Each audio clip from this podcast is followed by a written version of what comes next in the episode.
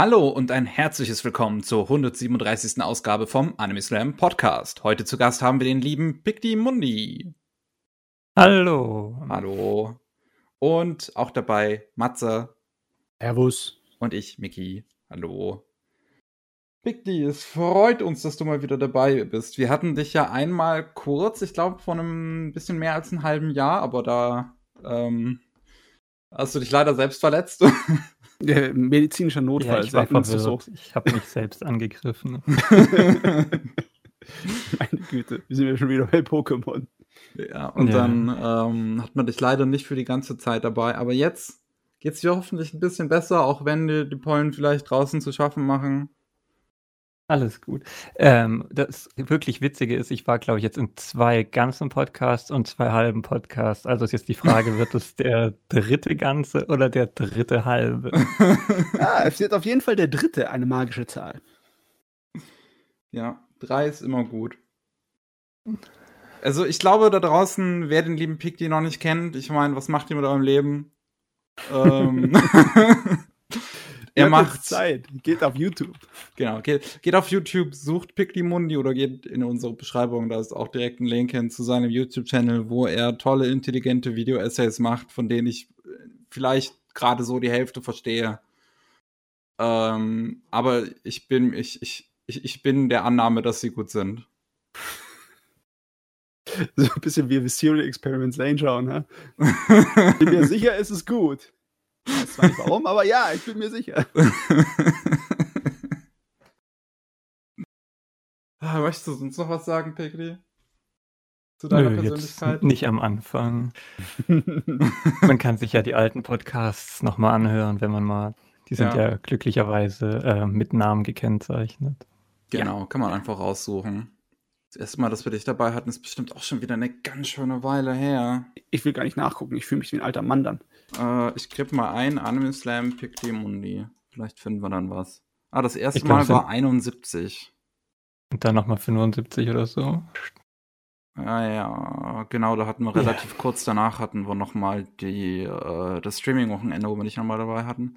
Und dann die zwei halben und ah, wenn man wirklich den ganzen äh, Anime Slam Pictimundi ähm, Content haben will, darf man sich durch alle Podcasts nach dem 75. klicken und schauen, ob ich dabei bin oder nicht. ja, gerne, gerne, gerne.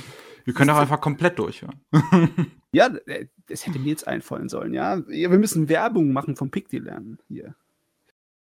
Okay, aber Werbung ja. mal nebenbei. Kommen wir mal zu Nachrichten, Neuigkeiten. Neuigkeiten. Und ich habe einiges rausgesucht. Matze hatte keine Zeit.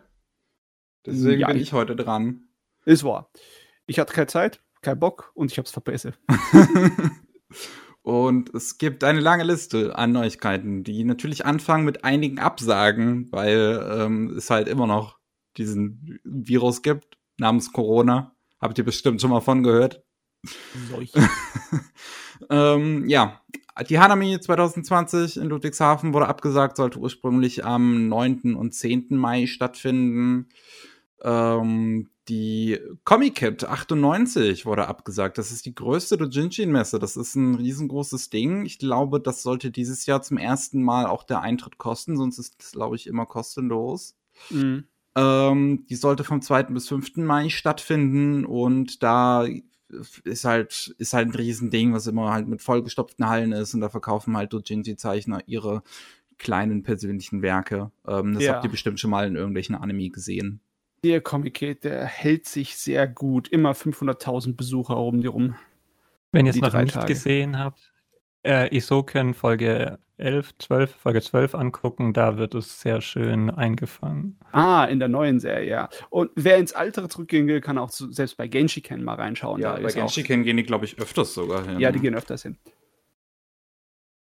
Jo, ähm, die Dokumi wurde auch ähm, nicht ganz abgesagt, sondern vorerst verschoben. Die sollte am 23. und 24. Mai stattfinden in Düsseldorf. Jetzt wird sie am 12. und 13. September stattfinden, wenn bis dahin sich nicht noch irgendeine weitere Änderung gibt, was wir mal alle nicht hoffen. Hm. Ähm, bisher haben zumindest einige Acts Bescheid gegeben, dass sie auch da, da sein werden, zum Beispiel Stargast Stereo Dive Foundation ähm, hat auch Bescheid, hat auch bekannt gegeben, dass er auch am 12. und 13. September da sein wird. Äh, und wir haben noch den Japantag, ebenfalls in Düsseldorf am 16. Mai, äh, wo dann immer ein Feuerwerk über dem Rhein stattfindet, wird auch abgesagt. Das ist ein bisschen schade, die ganzen Leckereien. Äh, ja, wer Japan irgendwie kosten möchte, müsste jetzt irgendwie komplett auf Onlinehandel umstellen, obwohl muss man ja generell sowieso als Privatperson. Ja. Selbst wenn du in der Großstadt lebst, hast du kaum Chancen, irgendwie einen Feinkostladen zu finden, einen asiatischen, wo dann echte japanische Sachen hat. Hm. Ah ja. Ähm, aber kommen wir von den ganzen Verschiebungen mal weg, denn wir haben auch einige Ankündigungen im Anime-Bereich, die vielleicht etwas interessanter und positiver sind. Zum einen die Light Novel 86 erhält eine Anime-Adaption. Ich habe gesehen, die ist relativ ähm, ist relativ groß. Die hat ähm, ich muss gerade noch mal schauen. Die hatte einen Moment. Ich hab, ich hätte mir den Link vorher noch mal öffnen sollen. Den 23. Denkeki Novel Award gewonnen. Ähm, und der Character Designer äh, beziehungsweise der Zeichner für so kleine Zeichnungen in der Light Novel ist doch der Character Designer von Phantom World. Ähm, dem Autor kennt man aber, soweit ich weiß, nicht weiter. Aber das ist anscheinend so ein äh, Light Novel, wie gesagt, die ist äh, mittlerweile relativ groß in Japan. Die ist wohl etwas thematisch, so ein bisschen ein äh, abgespacederes Valkyria Chronicles. Ja, ähm, das allererste, was ich daran gedacht habe, wo ich danach gegraut habe, ist äh, Uniformen. Wer hübsche Uniformen sehen möchte, hübsche Fantasy-Uniformen, der kann sich da reinhauen. Ja, ja, dieses Denki Bunko, Denkiki Bunko, das ist doch der Verlag, der Light Novels so richtig äh, als sein Hauptbrot und ja, eher gesagt, sagen wir mal, Hauptreis versteht. Hm. Ja. Und klar, äh, wenn es die neue große Serie ist, ich weiß aber gar nicht. Das ist jetzt ein fantasiemäßiges, alternativhistorienmäßiges Gerät, aber es ist kein Isekai, oder? Ich glaube nicht, soweit ich weiß. Oh, Abwechslung. ähm, wir haben noch Date Alive erhält eine vierte Staffel. Und ich, okay. ich find's irgendwie witzig, nachdem ich von der dritten Staffel irgendwie nichts mitbekommen habe. Ich weiß, dass Date Alive in der deutschen Anime-Szene eigentlich relativ groß ist. Äh, die dritte Staffel hatte ja diesen, dieses, einfach nur dieses lustige Ding, dass auf dem Key Visual alle die gleichen Augen haben. Ah ja, da kann ich mich nicht erinnern. Ähm, das ist aber das Einzige, wo ich mich erinnern kann. Ja, geht mir genauso. Franchise. Null. Aber es bekommt auf jeden Fall noch eine vierte Staffel und ähm, ein Spin-off namens Date a Bullet. Was ein äh, Film wird, wo es nur um Kurumi Tokisaka geht. Das ist die Goff das ist Goth Girl aus dem Cast. Ja, ähm, also ich habe den Titel schon von vorne an nicht verstanden, was der zu bedeuten hat, aber okay, es ist japanisch, englisch, wen kümmert's? Aber Date the Bullet, also zu einem kleinen Abendessen mit einer Kugel, bin ich mir, weiß ich nicht so ganz sicher. Werd, was ist, wenn, die, wenn ich irgendwas falsch sage und dann werde ich über einen Haufen geschossen? Ja, ja, ja, ja. Ja, ähm, weiterhin ich weiß, für manche ist es vielleicht traurig, ich finde es eher lustig. Was? aus, aus, aus meiner zynischen Art. Samurai 8, der aktuelle Manga von dem Naruto-Mangaka, wird schon nach 43 Kapiteln beendet. Äh, beziehungsweise halt gecancelt, weil es ah. halt keine Socke interessiert. Dies, dies. Das Ding, äh, im Mai 2019 hat's angefangen ähm, das letzte Kapitel erscheint im Mai 2020. Also hat es gerade so ein Jahr überlebt. Ähm, ich weiß nicht hundertprozentig, woran das liegt. Er ist ja da nicht der Zeichner. Er ist einfach nur der Autor, der Dialogschreiber und der Storyschreiber. Ja. Ne? Vielleicht liegt es daran, dass er einfach kein guter Autor ist. Äh, ich, weiß nicht, also den Naruto-Manga, den finde ich ziemlich gut geschrieben. Ich kann mir den Anime nicht okay. antun, weil halt langgezogen bis, bis, bis, ah, ja, bis der Kaugummi brecht. Aber äh, keine Ahnung. Keine Ahnung, was ich ja, sagen soll. Ähm, was haben wir noch?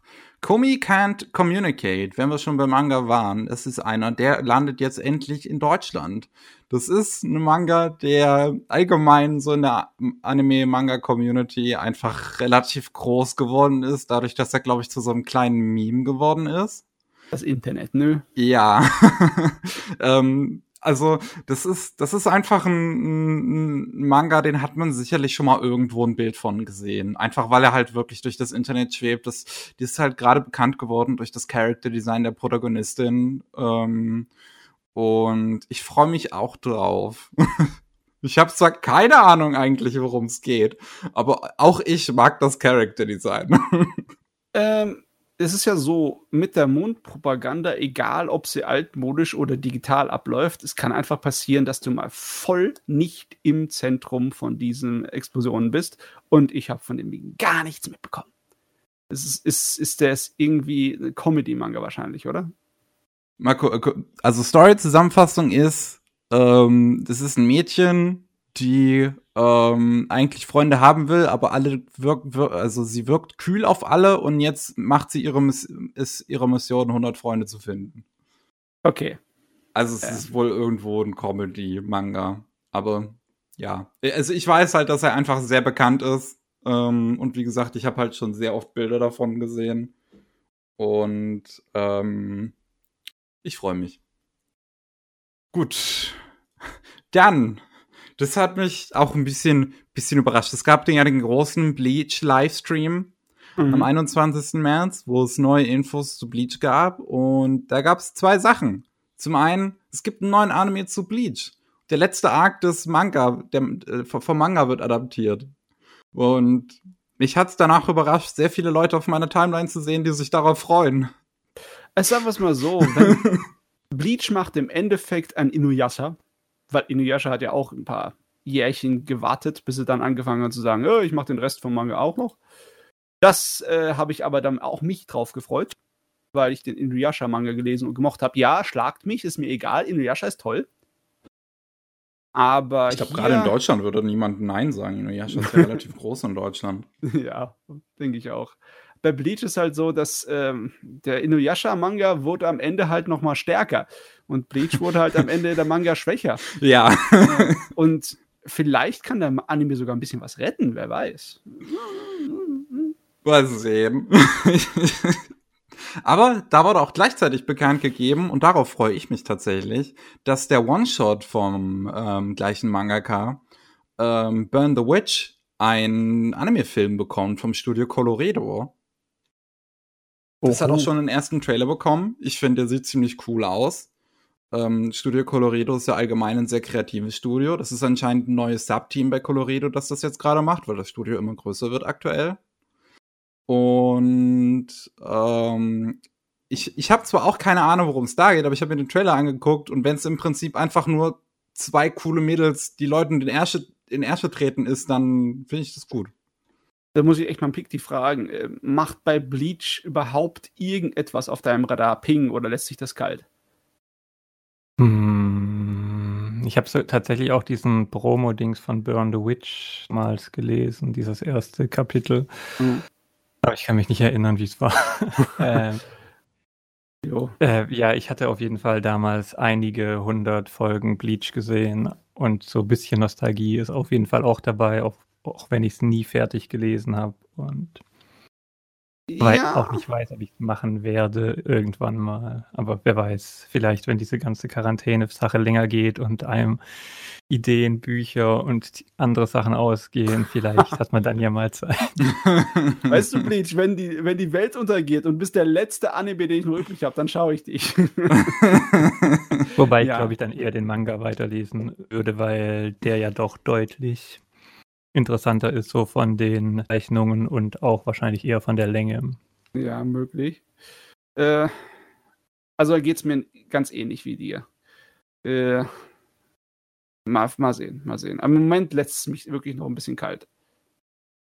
Da ist bei ja, mir wahrscheinlich. Mal sehen. So. Also ich bin gespannt auf den ersten Trailer und wie der dann halt aussehen wird, der neue Bleacher-Anime.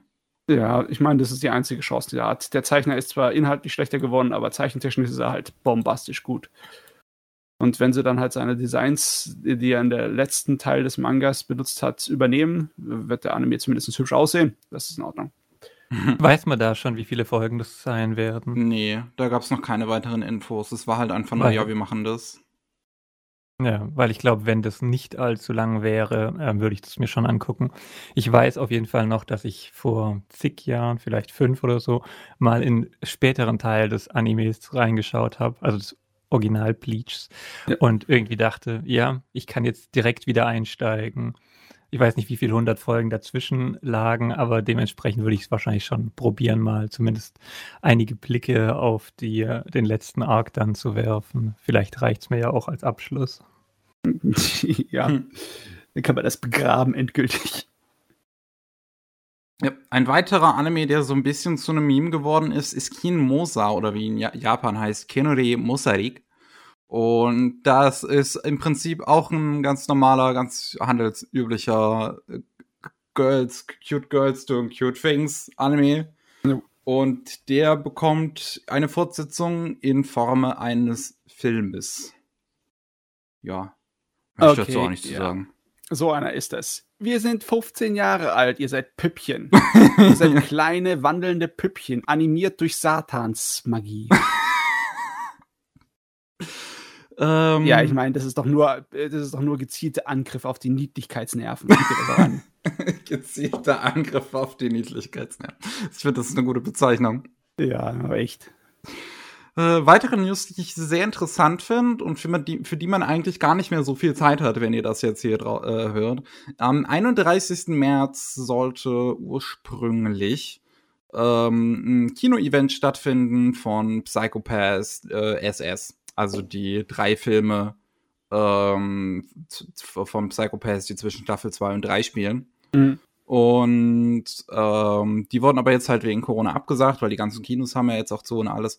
Und da hat Kase sich eine interessante Alternative zu ausgedacht. Und zwar werden die Filme ab 31. März 20 Uhr auf ähm, Anime On Demand, also auf ihrer äh, Streaming-Plattform, äh, vorhanden sein und das für 48 Stunden.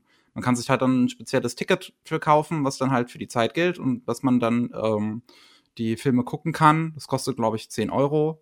Und dann behält man auch äh, 14 Tage lang äh, äh, ähm, Zugriff aufs gesamte Sortiment von Anime On Demand und kann sich halt diese drei Filme anschauen, die halt bis zum 2. April 20 Uhr da sein werden. Sowieso interessant, dass in der jetzigen Zeit wahrscheinlich vermehrt solche Angebote auftauchen werden. Oder Ja. anders. Da, was war denn da? Da war doch irgendetwas von einem Kinofilm, der relativ schnell irgendwie dann anderweitig verfügbar war. Ja, ich hab mal vergessen, wer das war. Ich meine, das war relativ häufig bei. Ach, Jeez, ja, wow.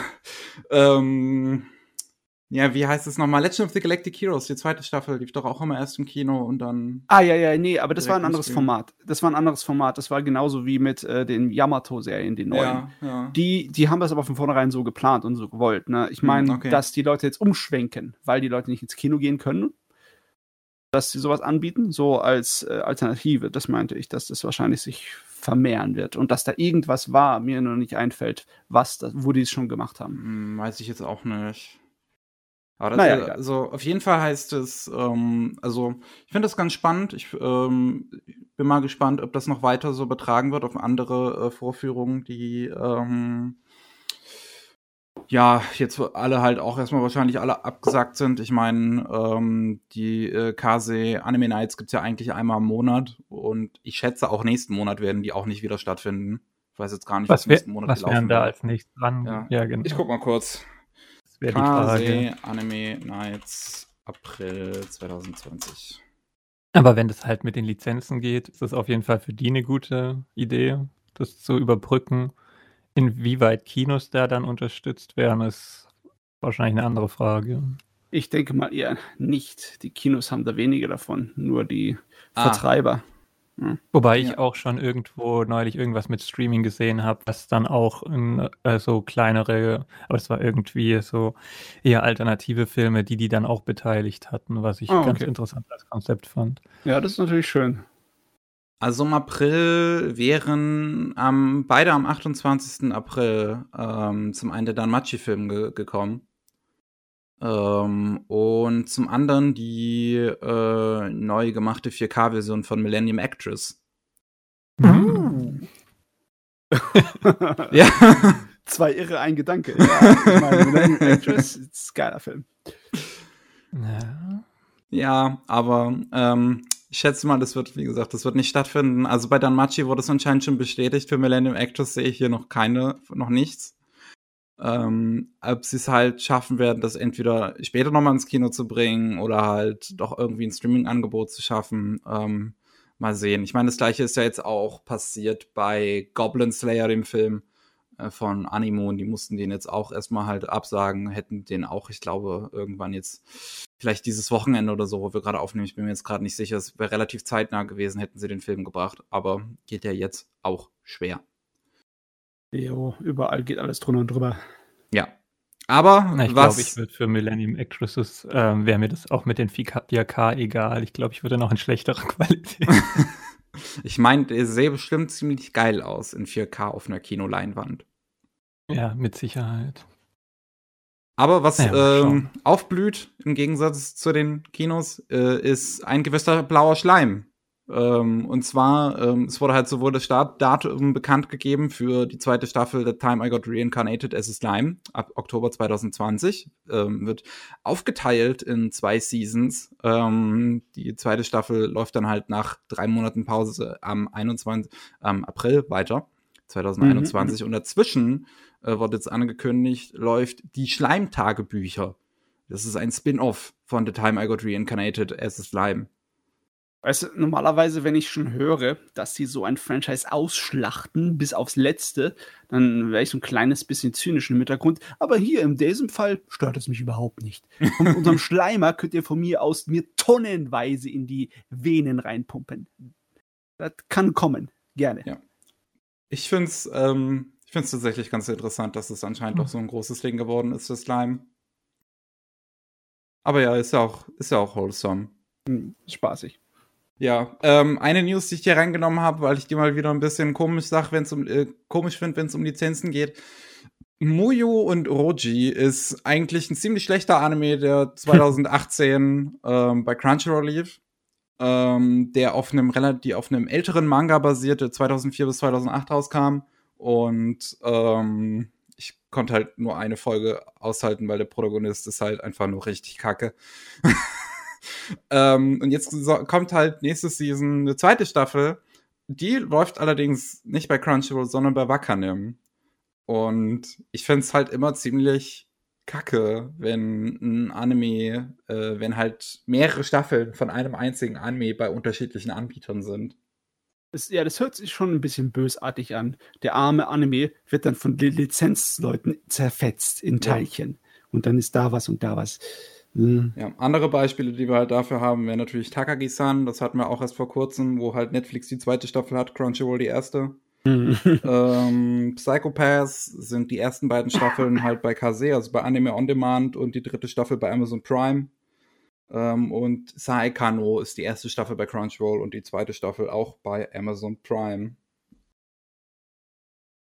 Weißt du, in den Zeiten, wo das nur auf Scheibe zu kaufen war, war das nicht so wild, ne, wenn es ein anderer Verlag dann den zweiten Teil darauf vorausgebracht hat. Ne? ja, Aber jetzt, wo das Abo-Dienste sind, ist es echt nervig. Echt zum Kotzen. Yep. Finde ich auch nicht gut. Ich weiß auch nicht wirklich warum. Ähm, das hat anscheinend irgendwas mit Aniplex zu tun. Ähm, weil ähm, Wakanim, also Wakanim gehört ja in Deutschland Peppermint und Peppermint gehört ähm, Aniplex. Aniplex ist halt Sony und der Anime wird anscheinend von Aniplex gepublished und deswegen kriegen die irgendwie automatisch die Lizenz. Wobei Wakanim es eigentlich auch schon 2018 gab. Mhm. Deswegen ich das halt komisch finde. Naja. Muss man nicht verstehen. Ähm, dann, interessant, ein erster Trailer zum neuen Higurashi ist rausgekommen, also zum neuen Higurashi-Anime. Ja. Und ähm, ich, man, wenn ich mir das so angucke, dann habe ich halt nicht das Problem, dass es irgendwie jetzt anders aussieht, nicht wie das Original oder so, sondern ich, sondern ich muss halt sofort an äh, die Interspecies Reviewers denken, weil es halt der gleiche Studio ist. Und ich finde, das hat einen sehr ähnlichen visuellen Stil. Äh, ja, äh, ich habe sogar eigentlich gedacht, als ich es zum ersten Mal gesehen habe, dass ich ein kleines bisschen vom Shaft da drin sehe. Sogar ein, ein gutes Stück Shaft. Habe ich gleich an Bakemonogatari Sachen ein bisschen erinnert, an einigen Szenen. Und Cuts. Hm, weiß nicht. Also, ich bin auch nicht so wirklich damit ähm, warm, dass sie das komplett alles neu machen müssen. Aber ja, im Endeffekt, weil Higurashi ist so schön sauber abgeschlossen, das Original. Also die zwei Staffeln dass mir das, ja, okay, im Endeffekt ist es mir fast schon lieber, als dass sie versuchen, irgendwie mit Gewalt eine neue, eine neue Fortsetzung sich aus den Fingern zu saugen. aber will ich es nochmal gucken? Ja, aber ich weiß nicht, ob ich die neue Fassung gucken will oder lieber die alte. Ich verstehe halt auch, ich, also ich verstehe gerade bei einem Anime den Sinn von einem Remake halt überhaupt nicht. Mhm. Ich meine, bei sowas wie Full Metal Alchemist, da gibt's noch Sinn, wenn du dann halt so ähm, das remakest, aber halt wirklich dann was anderes ist. Genau, genau. Das ähm, fängt ja an, dann auseinanderzugehen. Aber ein jüngeres hm. Publikum bei Higurashi? also einfach, weil, ja, weil du keinen Bock hast, äh, 4 zu 3 zu gucken. Oder war das alte Higurashi? Das alte war, glaube ich, auch schon 16 zu 9. Wir sind wieder da, wir hatten kurze technische Probleme. Und es geht ja. um Higurashi. Also ich glaube einfach, dass das einfach neu gemacht ist für eine Zielgruppe, die halt damals nicht alt genug war, jetzt aber alt genug ist. Und deswegen vielleicht auch dann nochmal den Zeichenstil geändert, um vielleicht auch Leute, die der Zeichenstil damals abgeschreckt hat, jetzt vielleicht mehr dafür zu interessieren. Ja, der alte Zeichenstil war schon ein kleines bisschen, auch für die damalige Zeit, ein bisschen wirr. Und der neue ist etwas sicherer, vielleicht kann man sagen. Das ist auf jeden Fall nicht so. Ja. Nicht so ja, weit schon. vom Standard abgewichen. Naja, mal, mal sehen. Ähm, gut, was haben wir noch? Ach so, The Seven Deadly Sins bekommt ah. auch noch eine vierte Staffel. Wusstest du noch, als das anfing und ich ihm die Chance geben wollte und sagen wollte, ja, es ist zwar nicht so gut animiert, aber ist mir egal, ich will Seven Deadly Sins weitergucken und vielleicht ist es sogar akzeptabel. die wurden schlechter über die Zeit, das gibt's echt nicht. Das, das, das war optisch keine, das war optisch ein Reinfall. Ach ja, ähm, ich gucke gerade mal, bei welcher Bewertung wir gerade sind bei der vierten Staffel. Ähm, also auf Animalist mit 37.000 Eintragungen bei einer 6.26, wo die vorherige Staffel, die noch bei A1 Pictures entstand, 8.12 hat. Ja, die Fans waren nicht so glücklich. Ja. Das war, gestern war das noch weniger, da war das noch irgendwas, da war das sogar noch im Fünferbereich. Also, ich meine, das heißt jetzt nicht unbedingt viel, weil ähm, ich meine, ähm, einer meiner Lieblingsanime, Batman Ninja, hat auch einen schlechten Score auf List und ich finde den trotzdem total geil. Aber man ja. merkt halt schon, wenn halt da so eine Differenz zwischen diesen beiden Staffeln sind vom gleichen Franchise, ähm, dann ist da irgendwas schiefgelaufen. Ja, vor allem normalerweise wird es ja mit jeder Staffel höher, weil immer weniger Leute den Titel gucken und nur die, die den mochten, dranbleiben. Genau. So. Ja. ja. Ach ja. Ähm, ich gucke gerade mal, wurde schon bekannt gegeben, wer die vierte macht? Weil, nee, da wurde zu noch nichts weiter gesagt. Aber es, ich schätze mal, wenn jetzt schon die dritte Staffel von Dean gemacht wurde, wird es auch wieder die vierte sein. Ja, nur von welchem Dean? Dean ist groß, das ist das Problem. Hoffentlich schleppen sie diesmal die anderen Leute ran. Ach ja. Ach ja. Ich bin ja auch noch gespannt auf die was dritte Staffel von Lock Horizon, die auch wieder bei Dean entsteht. Ah. ähm, jetzt ist echt die Frage. Ich meine, die alten äh, Staffeln, die erste war ja super und die war auch von Dean. Nee, Dean kann die erste Lock Horizon Staffel war von Satellite. Ja, echt? Ja. War die nicht von Dean? Nee, Hab das war erst die zweite. Ha. Ha, ha, ha, ha. Erst die zweite Staffel von Lock Horizon war, war von Dean. Na gut, Ich okay. finde es einfach so lustig, wie Dean halt diesen Status einfach irgendwie bekommen hat, als so das Abschiebestudio. So, ah, wir haben ein Studio, was keine Zeit hat, sich um den neuen, äh, um, um die neue Staffel von einem Anime zu kümmern. Gibt's einfach Dean.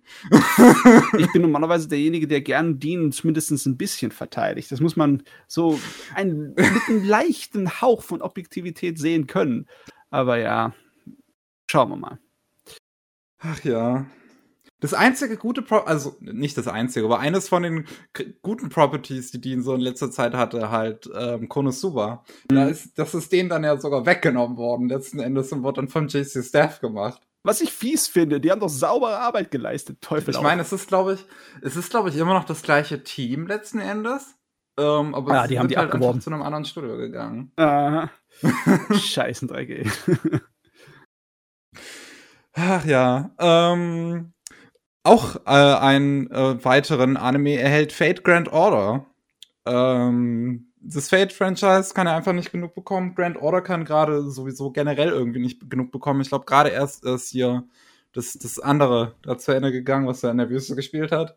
Äh, das Demonic Battlefront oder wie auch immer. Ja, ähm, ich weiß, jetzt- ich weiß es auch nicht mehr. Irgendwas mit Babylon, ja. Ja, das mit Babylon, ja, das ist jetzt zu Ende gegangen. Ähm, und der Camelot-Film läuft ja bald an. Und jetzt äh, wurde nach dem Ende von Babylon ja angekündigt, dass man zu Final Singularity, The Grand Temple of Time Solomon, ein Anime macht. Was wahrscheinlich auch einer von vielen Arcs dieses Spiels ist.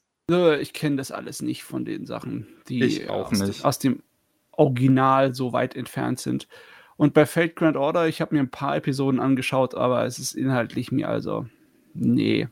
Nee, Apokrypha war noch durchgängig interessant und am Ende wirklich bombastisch und exzellent. Aber Grand Order, bis auf die schönen Animationen und Zeichnungen, hatte das für mich nichts.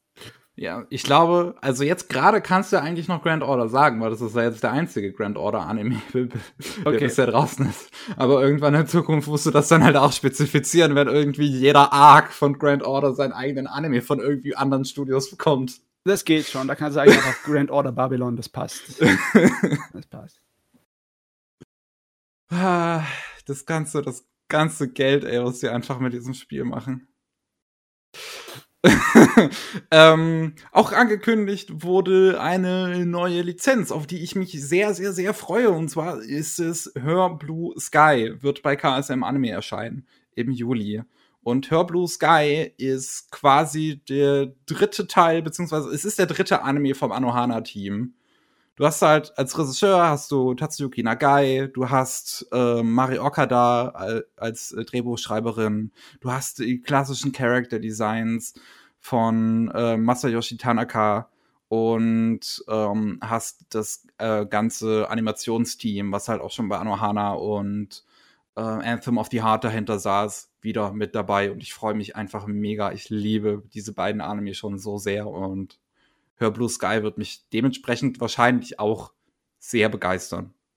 Habe ich ich das irgendwie schon mal gesagt, dass es mich immer noch ein bisschen komisch stimmt, dass die äh, Teenie-Drama-Sachen irgendwie jetzt vermehrt alle ins Kino gehen? äh, Ich war eigentlich immer der, äh, gewöhnt, dass die im Fernsehserienformat mir entgegenkommen. Aber irgendwie in den letzten fünf bis zehn Jahren kommen die richtigen Brocken alle Kino, Kino, Kino, Kino. Hm. Okay, ja klar. Wenn ja, im sich da- Fernsehen läuft dann halt Isekai. Ja, Fernsehen läuft Isekai.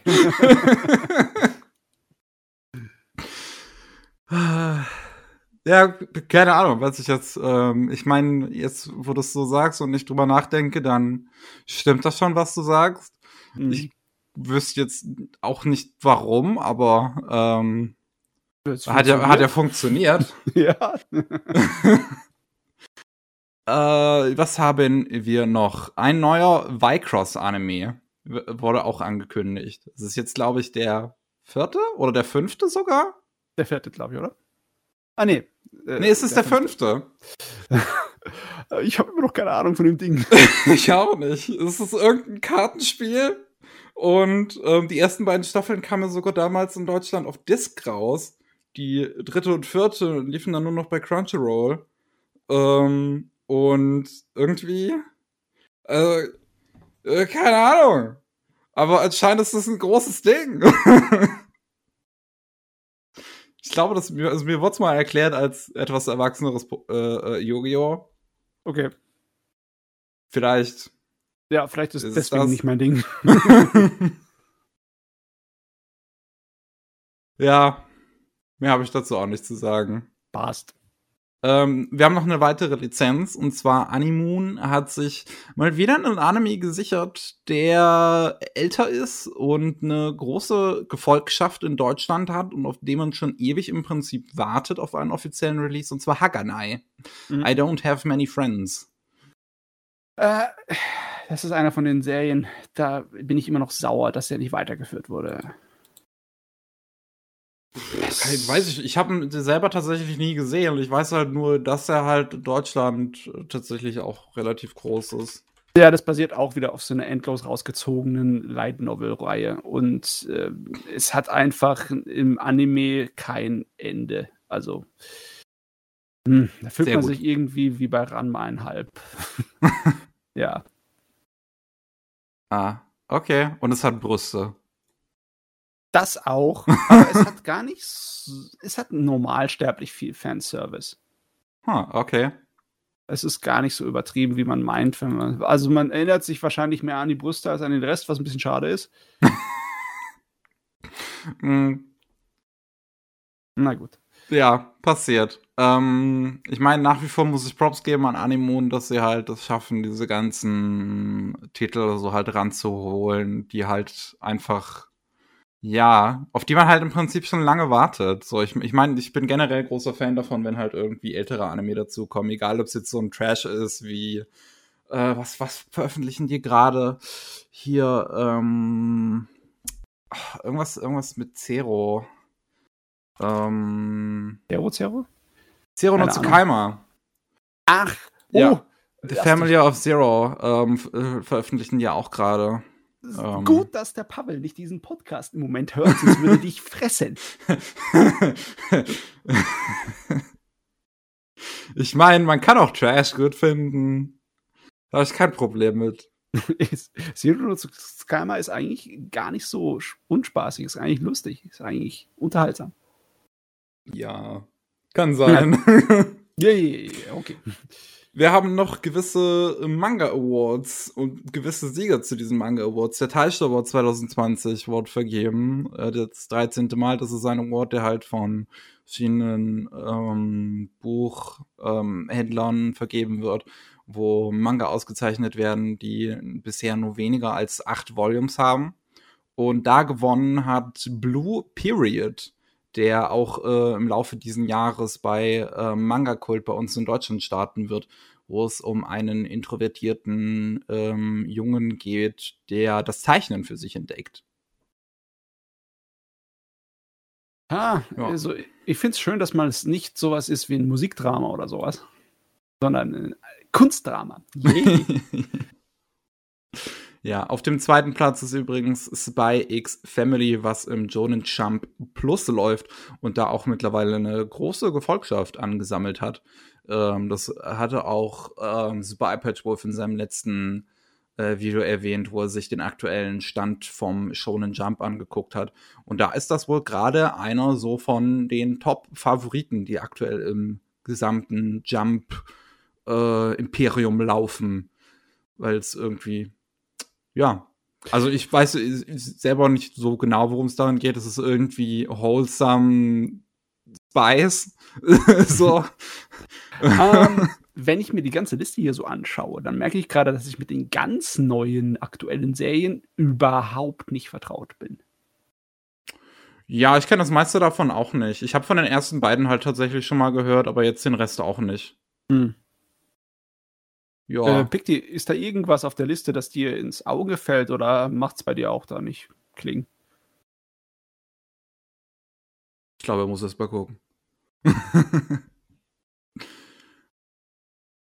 Was ist schon wieder raus? Pikti, hörst du uns noch? Pikti? Pikti, nein. Hat sie? Ich höre ihn nicht. Okay. Nein. Pikti. Oh, Äh, da ist ein, das, ich, ich, ich bin die gerade mal alle durchgegangen. Und ähm, das kann ich dir gerade noch sagen, bevor Pick die wieder rausfliegt. Ähm, da ist ein, der aktuelle Manga von ähm, Yumi Tamura dabei, die Zeichnerin von Seven Seeds. Okay. Ähm, das, der, das ist Mystery to Io Nakare, Do Not Say Mystery. Den habe ich auch, glaube ich, schon irgendwo mal gesehen.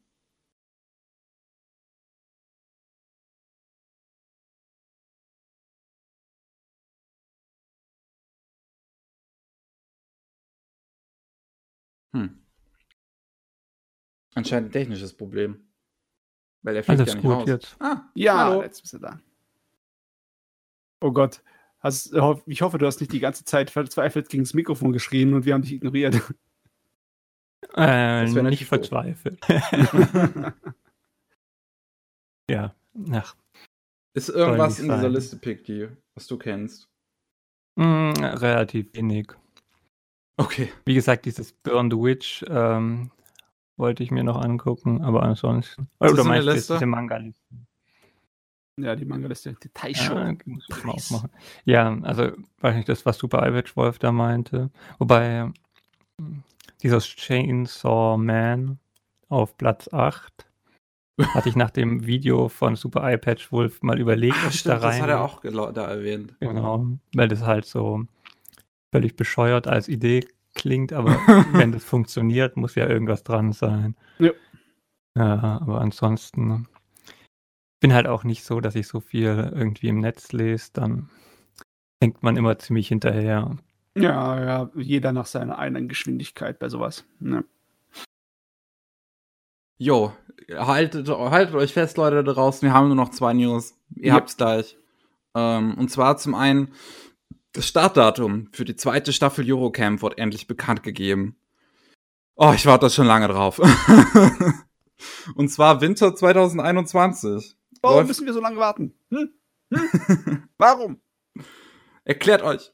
Japan. Erklärt Äh, Ich meine, ihr Ding ist es ja im Winter zu campen. Also ist es in Ordnung, wenn der Anime im Winter kommt, ne? Aber trotzdem. Ah, Mhm. aber endlich wurde mal was dazu gesagt. Ich glaube, das ist schon, das ist wirklich schon länger her, dass das bekannt gegeben wurde, dass ein, sowohl eine zweite Staffel wie ein Short wie ein Film dazu noch kommen wird. Mhm. Den Short hatten wir ja jetzt. Room Camp lief ja diese Saison. Ähm, zu dem Film gibt's jetzt immer noch keine neuen Infos. Aber ähm, wir haben ein Startdatum für die zweite Staffel. Das ist zumindest schon mal was. Und wie gesagt, ich freue mich sehr drauf, wieder gechillt Lust aufs Campen zu bekommen. äh, Mhm. und noch eine letzte Sache, auch wieder ganz kurz, auch wieder eine, neue Anime-Ankündigung. Und zwar eine zweite Staffel für Buffori. Buffori. Mhm. I don't want to get hurt, so I'll max out my defense. Das ist, äh, das ist mein Lieblingsanime gewesen in dieser Saison. Über den muss ich nachher unbedingt noch ein bisschen reden. Das, das freut mich zu hören. Ich möchte ihn auch mal, mal äh, schauen dann. Ähm, das ist hier übrigens nicht so, dass es eine zweite Staffel ist, die man jetzt nur eine Season warten muss, sondern ähm, die wird jetzt erst noch produziert. Also hat mich auch ähm, überrascht, dass das Ding anscheinend groß genug geworden ist dafür, dass Leute eine zweite Staffel wollen. Ich ähm, möchte daran glauben, dass es schlicht und einfach nur an der Qualität lag. Ich meine, ey, Qualität sagt halt nichts aus. So Nee, unbedingt. Nicht Wir immer. haben genug gute Anime, die keine zweite Staffel bekommen. also gute in Anführungszeichen, weil das für jeden andere. Ja. Äh. Aber wir sind durch mit den News. Ey. Und dann kannst du doch eigentlich am besten, können wir eigentlich direkt zu dir gehen, meinst du? Und dann kannst du über Buffalo reden. Dann haben wir einen super Übergang. Oh ja, oh ja. Also, ich habe ja schon mal kurz über Bofuri geredet, ne? Ja. Über, über das Mädel, das von ihrer Freundin angesteckt wird, dazu ein neues MMO zu spielen. Und wir sind natürlich hier in der Zukunft und es ist ein Virtual MMO und damit wir uns direkt in die Leute reinversetzen können, das ist sozusagen die, die Ersatz-Isekai, die nicht wirklich ein Isekai ist.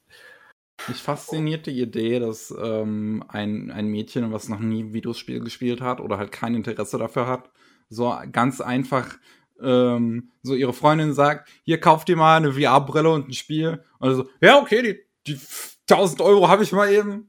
Easy. Also, es ist nicht so, dass sie überhaupt gar nichts kann oder nichts weiß. Ähm, aber es ist halt so, dass sie in dem Bereich nicht so Ahnung hat. Es ist genauso, wenn du noch nie ein MMO gespielt hast und einer kommt her und sagt, jetzt spielen wir WoW und wir machen eine Gilde und wir machen richtig groß. Ne? und ja, wie es passiert? Durch Zufall, durch, äh, ja, eigentlich, Sach die macht Sachen, die kein normaler Mensch tun würde und äh, dann erwischt sie es so, dass sie jede kleine Schwachstelle des Systems dieses Rollenspiels ausnutzt und äh, unendlich stark wird. Und sie stolpert eigentlich nur von einer Sache in die andere und sie wird immer monströser. Und die äh, Entwickler des Spiels schauen sich das an und so, oh mein Gott, oh mein Gott, wir müssen sie nerven. Die macht das ganze Spiel hinüber so, ah! und ähm, ja, äh, im Laufe der Zeit kommt ihre äh, Freundin auch hinzu und die ist eine richtige Zockerin. Die ist so ein äh, E-Sports-Mädel und die äh, mischt natürlich auch mit und es gibt natürlich auch einen Schneeballeffekt. Und dann gründen sie eine kleine Gilde voll lauter exzentrischen Viechern. Okay, nicht lauter. Es gibt auch zwei normale Leute dabei. Der Rest davon sind eigentlich nur Verrückte. und ähm, ja, werden so eine kleine Legende in dem Spiel. So eine kleine Internetlegende. Und es ist einfach größtenteils nur spaßig der, der Grund, warum ich die Serie so sehr mag, ist, dass sie es schafft, mich sehr oft zum Lauthals zum Lachen zu bringen. Der schafft es ja, einfach okay. von der Art und Weise, wie er das aufbaut, die Situation, die Absurdität von dem, was ihr passiert und was sie anstellen kann, ist einfach zum Schreien komisch. du kennst es, äh, klar, das haben schon viele benutzt, dass man da mit den Leuten Spaß machen kann, damit man was rausreizen kann, indem der äh, Hauptcharakter einfach sehr mächtig ist und dann in die Situationen, die kommen, wieder wird er von allen unterschätzt und dann zeigt er ihnen, was Sache ist. Ne? Das ist so kathartisch. Ne? Da kannst du dich so, so aus der Katharse kannst du ein bisschen hier sowas rausschöpfen, da kannst du Spaß dran haben. Und hier tun sie es einfach nur für den Gag machen. Und jedes Mal, wenn dann äh, Maple was rauszieht und die anderen Leute ihnen nur die Kinnlade runterfallen, äh, fallen, dann muss ich lauthals lachen. Äh, ich finde es geil, wie sie exakt dieselbe Prämisse genommen haben, exakt dasselbe Element, aber es geschafft haben, es lustig zu machen, ohne dass ich es überhaupt merke. Weißt du, es ist so richtig ohne äh, offensichtliche Mühen passiert es. Das, äh, die ist einfach so geschrieben, dass es plapp, du bist am Lachen. Hm, und, und das okay. ist super. Dazu kommt natürlich noch, dass das äh, inhaltlich äh, und, und äh, handwerklich super ist. Es ist nie langweilig, es hat sehr gute Animationen, es hat sogar ein paar Szenen, die richtiges Sakuga-Augenschmaus-Zeug sind, ne? So richtig oh. kleines Festmahl. Besonders in den ersten paar Episoden, da, äh, da sind ein paar richtig geile Kampfszenen drin. Und ja, es ist äh, sehr, sehr äh, schöne Atmosphäre. Es ist im Endeffekt auch größtenteils so ein süße Mädels tun süße Dinge Angelegenheit. Also wer das mag, der kommt da auch auf seine äh, Kosten. Dafür bin ich definitiv zu begeistern. Das Schöne ist, Leute, die auch so richtig ein bisschen Hardcore-Spieler sind, die auch diese MMO-Sachen äh, kennen, die kommen auch auf ihre Kosten, weil es die halt äh, schön durch den Kakao zieht. Weißt du, die ganzen Stereotypen. Hm. Und ja, man kann einfach seinen Spaß damit haben, wirklich. Von vorne bis hinten habe ich meinen Spaß damit gehabt, ohne Ende. Das war geil. Ja, also ich freue mich auch darauf, das zu gucken, weil alles, was ich bisher halt daraus gesehen habe, sah einfach super wholesome aus. Und ich bin halt nun mal sehr zu begeistern für sehr wholesome Serien. äh, ja. Das Einzige, was ich dazu noch ein bisschen sagen kann, ist, dass es, es hat schon seine Längen ab und zu mal. Ab und zu mal ist es einfach nur so ein bisschen, sie sind im Wasser am Paddeln, nicht unbedingt am Schwimmen und äh, äh, aber Gott sei Dank ist das nur gelegentlich. Generell ist es meistens so, dass äh, eine Episode vorbei ist und du fragst, wo sind die 20 Minuten hingegangen? und das ist natürlich sehr, sehr gut. Ich meine, es gibt nicht so viele Serien in dieser Saison, wo ich meinen Stempel draufdrücken werde, weil sie richtig gut sind. Oh, oh. Ähm, die einzige andere, wo ich äh, die einzelnen anderen zwei, wo ich wirklich dann hier Freudenschreie mache, sind natürlich ESOChem.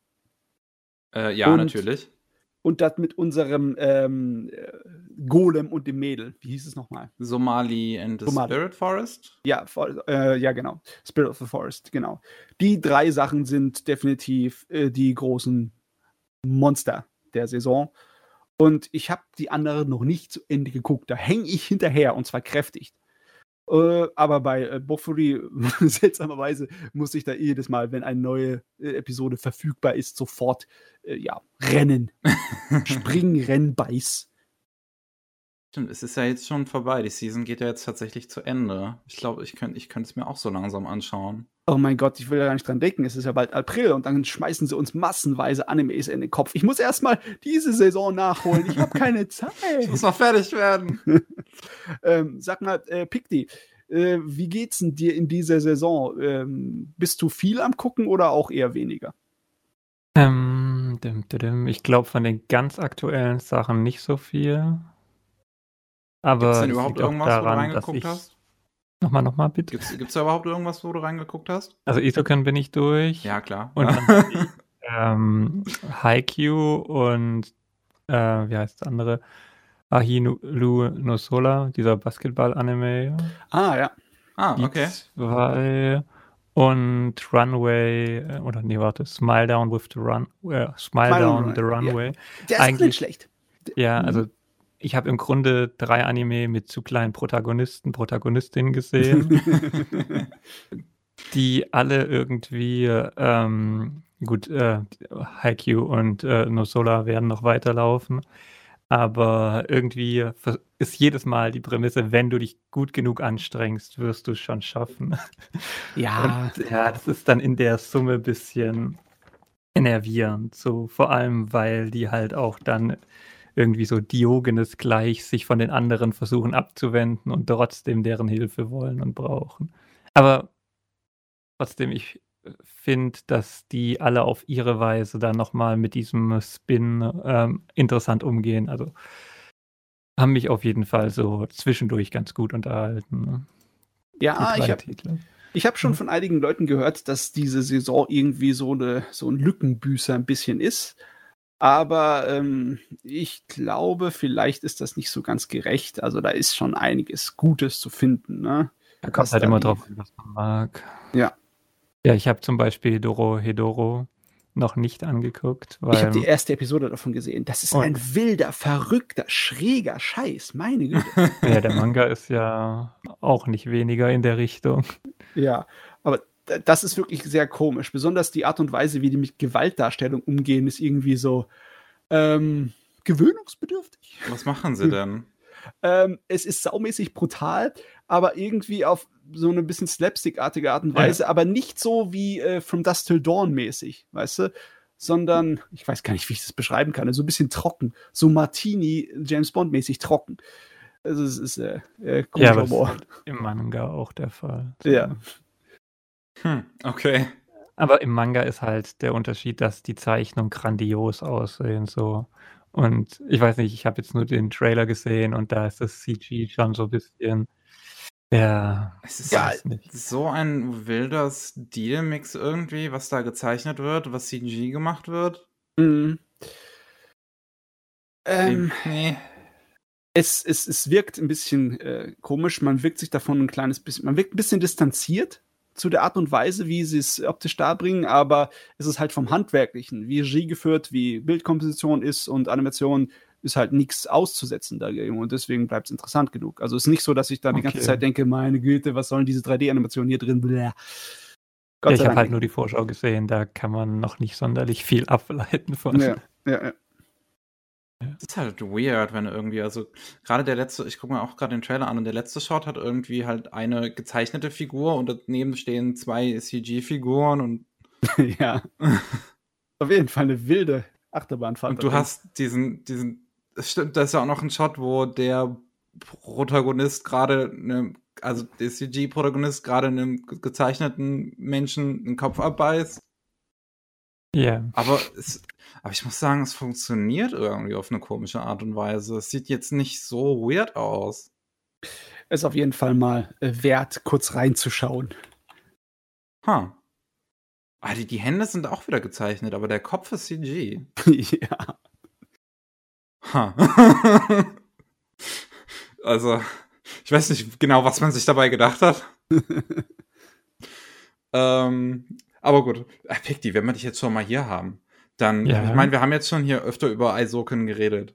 Aber wenn wir dich jetzt schon mal hier haben als äh, Experten von äh, Yuasa, dann musst du uns natürlich sagen, was du zu Eisokun, äh, was du, was du davon hältst. Wie viel Yuasa ist da überhaupt drin? Weil. Das ist eine gute Frage, ne? Also ich, für mich ist es eher von äh, Joy, oder wie sie hier heißt. Also seiner koreanischen Mitstudiobegründerin.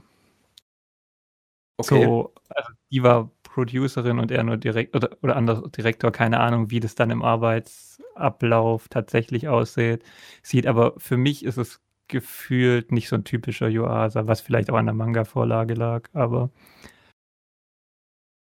weil sie hat ja unter anderem auch äh, Kemonosume dann auch so ein bisschen stärker betreut und irgendwie finde ich, ja, ich weiß nicht. ja, man könnte fast schon meinen, dass dann Yuasa gesagt hat, hier, überlasst mir die Animation. Für den Rest seid ihr zuständig. Weil bei den Animationen hat er definitiv seine Finger drin.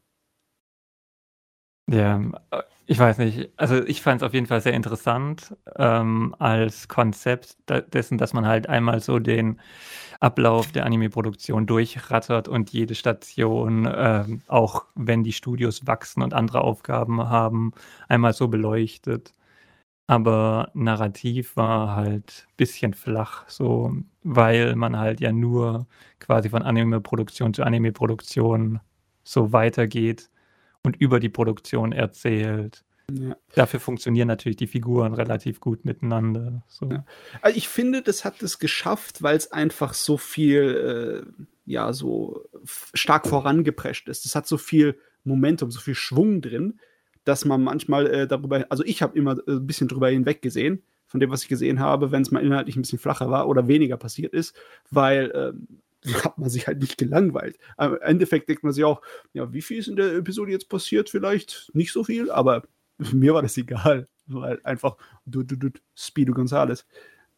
Ja, ich glaube, was die Adaption wollte, hat sie auf jeden Fall auch geschafft. So, das ist halt dann das Ursprungsmaterial wahrscheinlich einfach mir zu undramatisch ist, so in der Art, wie es geschrieben ist. Aber das will der Manga ja auch gar nicht. Der will mhm. über Anime-Produktion reden und ein bisschen äh, Legendenverklärung machen. Und genau das wird halt auch dann mit verschiedenen an Referenzen an Evangelion, an äh, ähm, Akira, was auch immer, evoziert und gemacht. Und deswegen, also als so Sakuga-Anime kann man es auf jeden Fall schauen. Ja, total. Gott, ey, Mann, der Anime hat, hat, mir richtig Lust gemacht, jetzt Future Boy Conan zu schauen. Ich muss mal sehen, ob ich dafür Zeit irgendwo auftreiben kann. Der lohnt sich auf jeden Fall. Ah. Ich glaube, mittlerweile gibt es doch alle Episoden, glaube ich, von Future Boy äh, äh, Shonen auf, auf YouTube, glaube ich. Ja, gibt schon lange. Ja. Das, das wäre, also, guck mal, irgendwo, nicht schon. irgendwo muss ich doch Zeit finden können. Also der lohnt sich auf jeden Fall. So, ja, ja. natürlich merkt man dem auch das Produktionsalter an, dass der halt aus den 80ern ist. Aus den 70ern. 70ern, noch, noch länger zurück. Wobei, ähm, ich finde, den merkt man das gar nicht mal so krass an teilweise. Also ich habe ja auch die Quali ersten paar Episoden gesehen und der hat schon teilweise echt gute Animationen. Ja, ja, die Zeichnungen so, die sind, die können auf jeden Fall mit heute mithalten und so, sondern eher vom Humor beziehungsweise wie die Figuren untereinander. Ja, gut, agieren. das stimmt schon, ja. Aber ansonsten ist es wirklich gut geschrieben und ich hatte für das Genie und Wahnsinn Video ähm, auch die äh, Kurzgeschichte oder weiß nicht, halt nicht, sind 70, 80 Seiten, glaube ich, die Romanvorlage, mhm. wenn man es dann als Roman bezeichnen kann, mhm. äh, gelesen. Und die Anime-Adaption ist so viel besser, weil da halt auch diese ganzen Leerstellen ausgefüllt werden und weitergedacht. Deswegen, also wenn man den Stoff sich irgendwie zu Gemüte führen will, ist das schon die beste Fassung. Weißt du was? Ist das die beste Fassung, in der man das tun kann?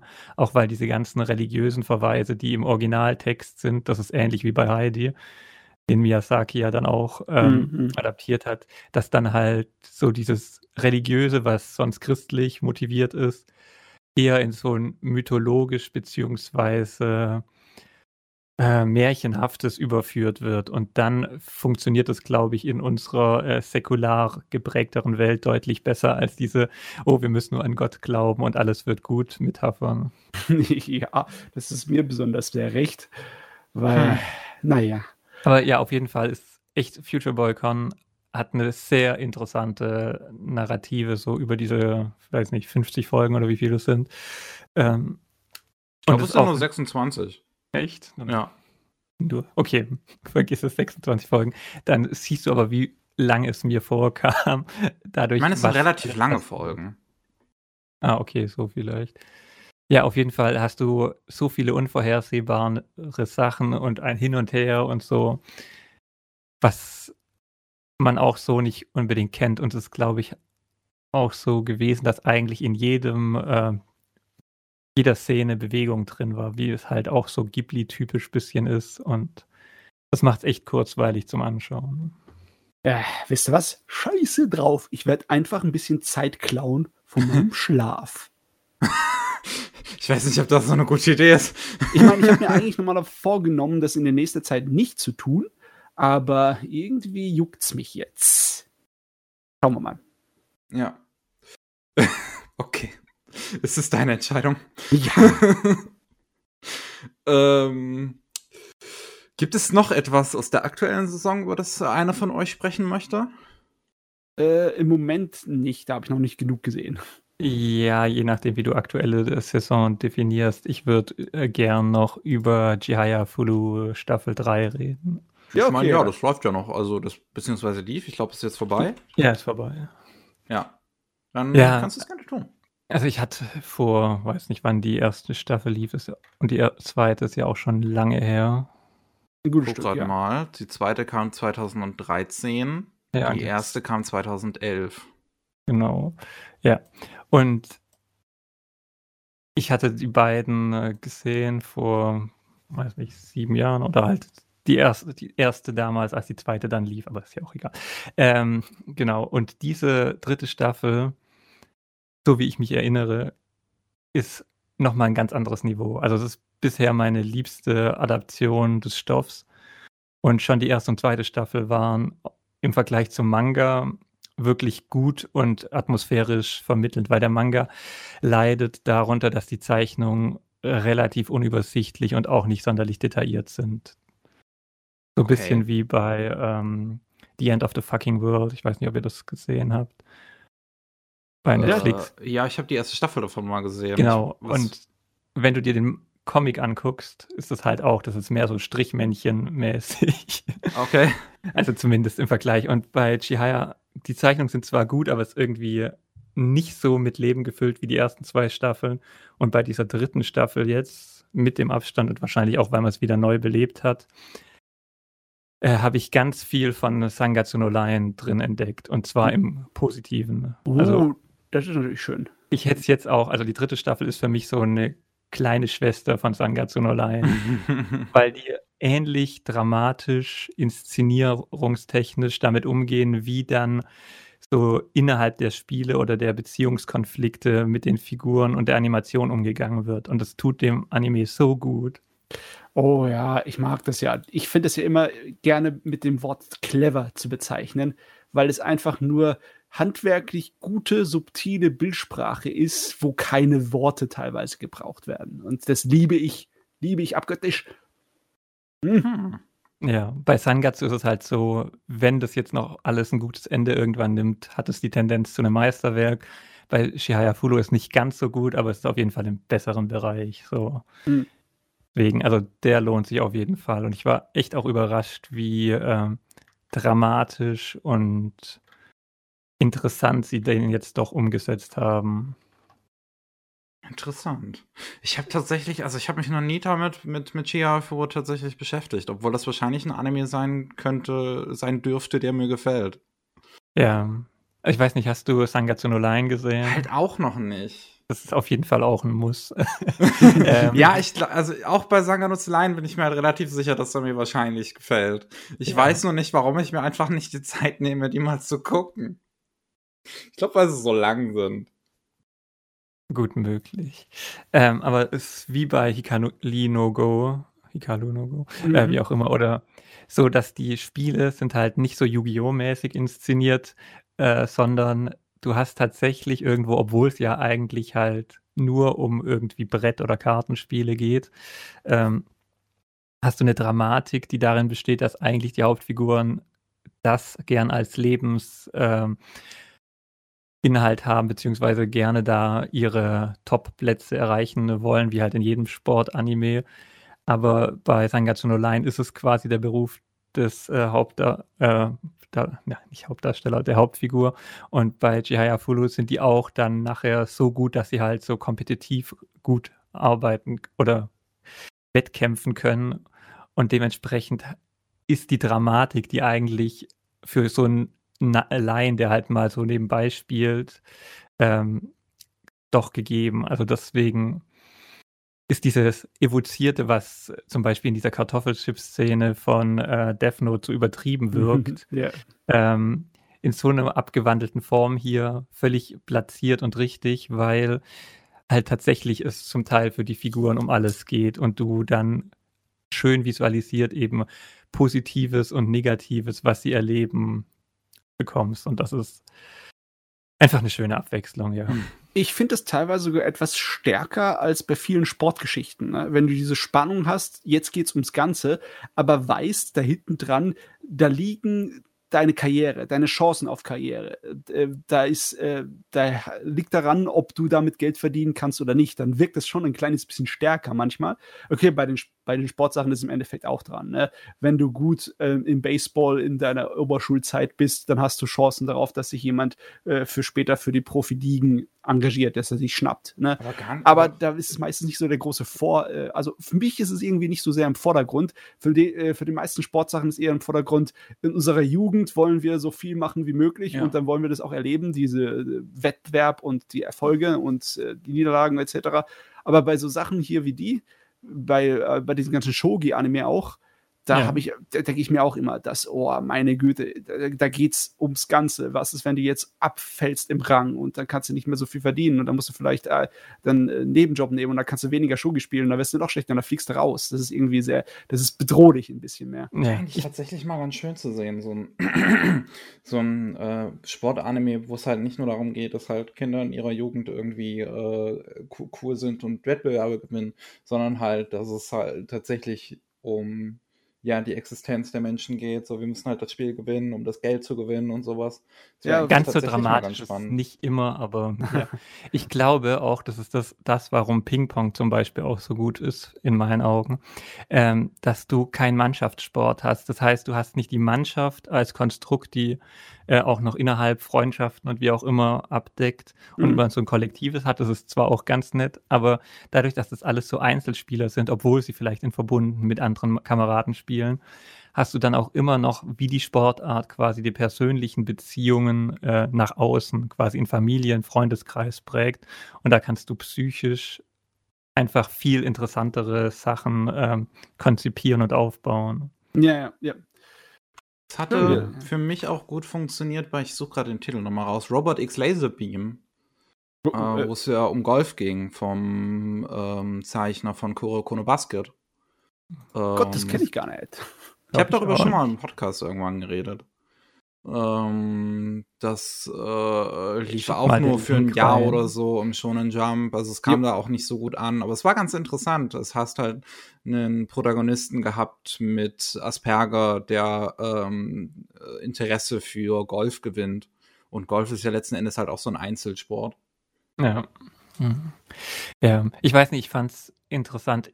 Wenn ich jetzt sagen müsste, was letztes Jahr mir am besten gefallen hat, wüsste ich nicht, ob ich Chiaya Fulu oder Mob sage. So. Uh, Deswegen, also klar, die Animationen in Mob waren besser und auch dieser ähm, eine Arc, aber so im Gesamten ist es für mich so beides auf einem ziemlich hohen gleichen Level. das sind große Worte. Das gefällt mir. ah, sehr gut. Ähm, gibt's generell noch was, Picti, was du in letzter Zeit gesehen hast, worüber du sprechen möchtest? Ähm, ich habe Ende Januar Children of the Sea mit MJ im Kino gesehen. Ah, da wieder so eine Situation, wo ich den Neid von mir preisgeben möchte. Ja, ich ganz warte, grün. ich äh, minder mal den Neid. Wir kamen relativ spät, wir saßen in der zweiten Reihe seitlich ganz am Rand und ich hatte relative Genickstarre, als ich aus dem Kino raus bin. Oh, okay. Ja.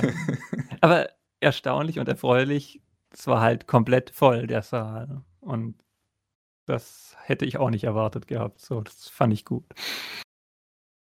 Hat es sich denn gelohnt, eine Nacken, einen steifen Nacken zu bekommen für den Film? Doch, auf jeden Fall. ja, ich meine, die Animationen werden ja sowieso immer und überall gelobt. Und die sind halt auch fantastisch und auf Kinoleinwand wirkt es auch nochmal viel beeindruckender als natürlich irgendwie auf so einem kleinen Bildschirm zu Hause. Genau. Wobei ich nicht so nachvollziehen kann, dass alle irgendwie inhaltlich überfordert sind.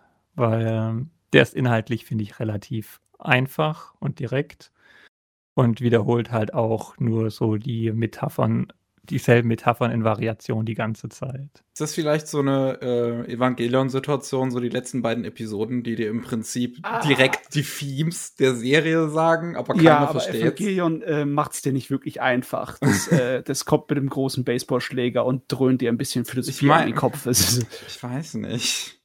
Ja, ich meine, es ist zwar nicht unbedingt so, dass dir dein Hirn dann aus den Ohren rauslauft, aber wenn du dich noch nie damit beschäftigt hast, dann ist es einfach ein bisschen über, ja, äh, das ist äh, nicht einfach zugänglich dann. Ja, also ich weiß nicht, im Grunde ist halt bei Children of the Sea geht alles darum, um diese äh, Symbolik, wie entsteht Leben und alles Leben ist miteinander verknüpft. Mhm. Und das sind halt ein paar physikalische Prinzipien im Hintergrund, die quasi das Gebilde zusammenhalten. Aber aus diesem Gedanken rausgehend wiederholt der äh, Film halt diese Motivik in x-facher Variation auf Bild und ähm, Inhaltsebene. Ich meine, allein, dass die zwei Nebenfiguren Sora und Umi, also Sonne und Meer heißen, zeigt ja. halt nochmal, das Leben wird mit Licht im Wasser geboren, so. Und dann ist halt die Parallelisierung von wie entstehen Universen mit wie entsteht Leben auf der Erde, wie sind Atome verknüpft und so. Und es wird halt alles bildgewaltig umgesetzt und ist ähm, so atemraubend, weil es halt so inszeniert ist. Aber die Grundmetapher ist halt, das Leben zu leben, so ist ein fantastisches Wunder und man kann dieses Leben als Chance, die, das ist, wie es entsteht und dieses Fantastische gar nicht richtig fassen, aber man kann es feiern, so, so ungefähr ein bisschen. Ich bin auf jeden Fall froh, dass 4 Grad Celsius mal wieder so ein richtiges, eine richtige Bombe im Ofen hat. Weil ich hatte eigentlich viel, viele Jahre lang dieses Studio als ein Hoffnungsträger für so das artistische, optische gehabt. Ne? Weil die so ziemlich die ersten waren, die mich überzeugt haben, dass verrückte, experimentelle, computergrafikmäßige Sachen im Anime geil sein können. Und dann haben sie die Berserk-Filme gemacht und die fand ich nur in Ordnung und ja. seitdem haben sie äh, einiges gemacht, aber nichts, was äh, mich so vom, vom Hocker gerissen hat. Hast du Mutterfocker schon gesehen? Das habe ich noch nicht gesehen. Das ist, das ist sehr gut. Ja. Also zumindest animationstechnisch, äh, geschichtlich kann man da auch noch anderer Meinung sein, aber. Ich fand es auch inhaltlich eigentlich sehr unterhaltsam. Es ist unterhaltsam, aber es ist jetzt nicht tiefgründig. Ja, es ist halt nicht so tiefgründig wie Children of the Sea, weil es halt eher Comedy ist. So. Yeah. Ja, aber animationstechnisch, und ich weiß nicht, ich würde sagen 4 Grad Celsius, wenn ich hier gerade so die Liste durchgehe, Tekken Concrete, Memories, Mind Games, Steamboy, Animatrix, eigentlich so visuell Genius Party, ist das schon eines der stärksten äh, ja. Studios, die es überhaupt gibt. Definitiv. Ja, guck ich mal, Arette Hime. Ich habe sogar nachher noch etwas von ihnen, über das ich reden werde. ja, ja. Heftig. Ja, aber das ist auf jeden Fall, das ist das Arthouse-Studio, wenn es eins gibt. das stimmt, ja. Das kann man ja. definitiv so sagen. Ja, also ich glaube, ich würde Children of the Sea jedem im Kino empfehlen anzusehen oder halt vielleicht zu Hause dann auf einem größeren Fernseher, wenn das irgendwie geht. Gott, ich freue ja. mich wirklich sehr darauf, den irgendwann zu sehen. Ich glaube, wann kommt der nochmal in Deutschland raus? Im Mai, glaube ich, auf Disc. Mal sehen. Im Mai. Okay, ja, okay. Wunderbar. Ja. Wunderbar. Dann werde ich mir den liefern lassen. rausgehen wirst du dann vielleicht, vielleicht wirst du dem, zu dem Zeitpunkt immer noch nicht rausgehen dürfen. das passt schon.